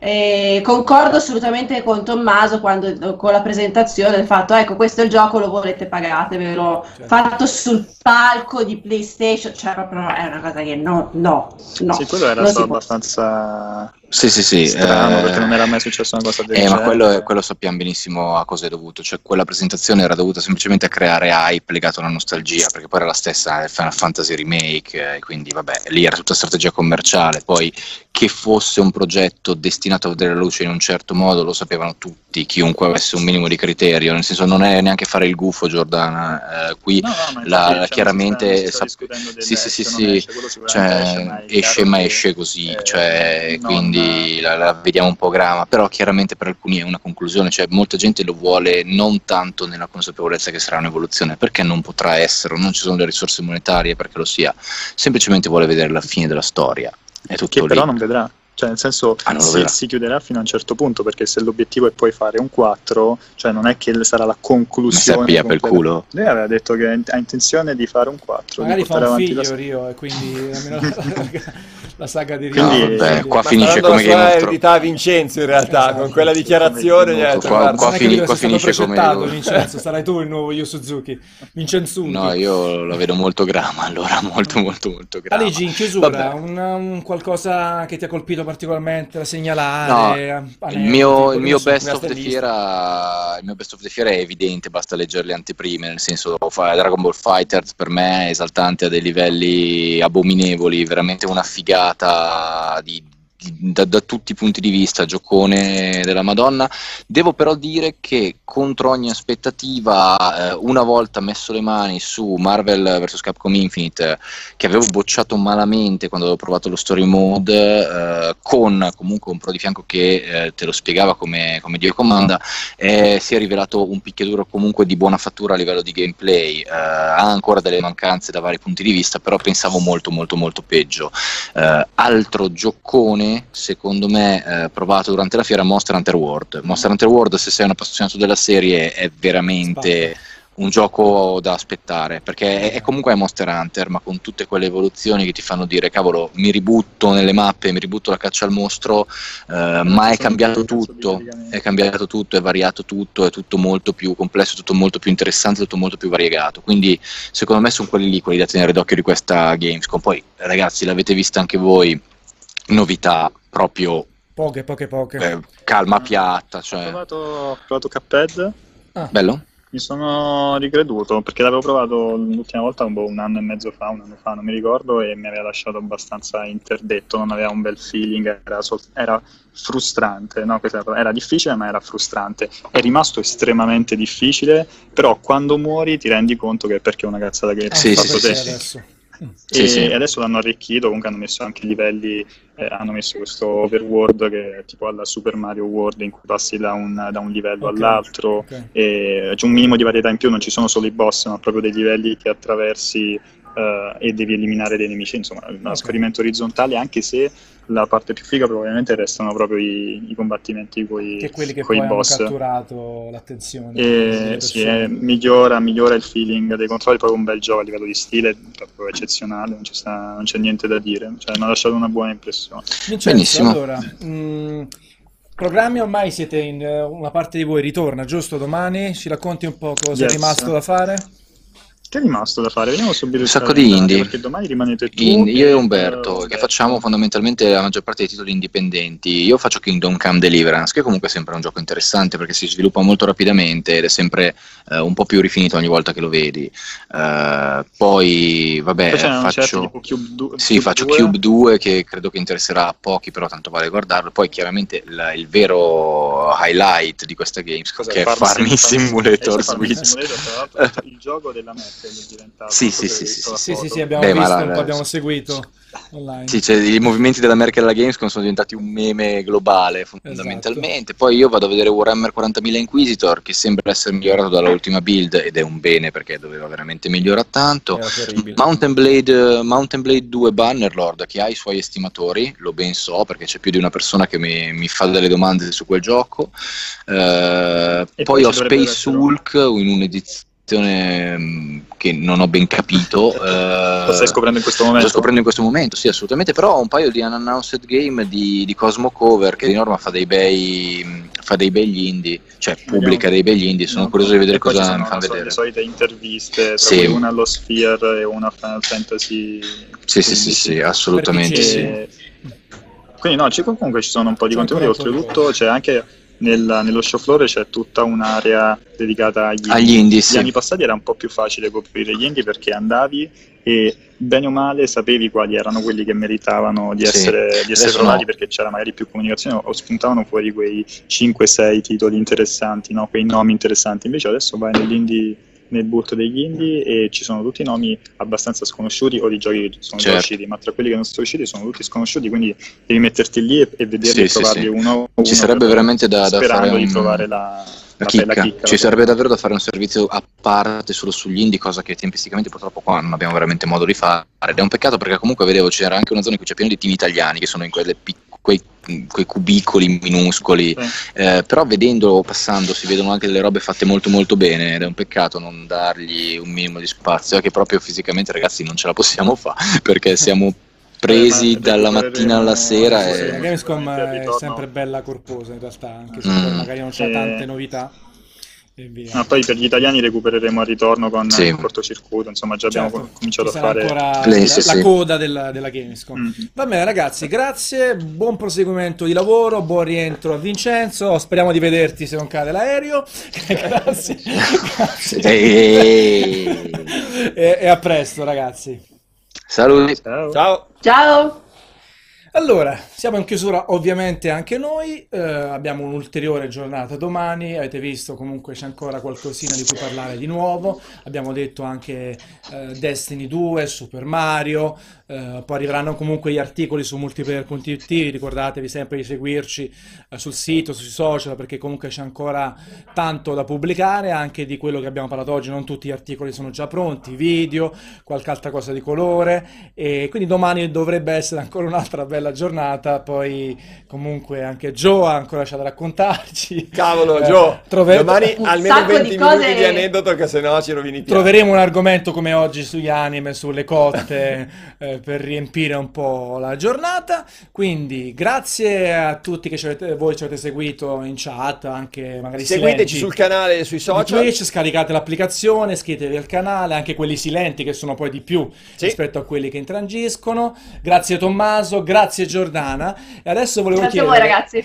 volevo chiedere ad Alessandro di scegliere una delle due telecamere e vo- volevo lanciare il cappello verso la telecamera e vorrei che Alessandro chiudesse mentre sta arrivando in camera.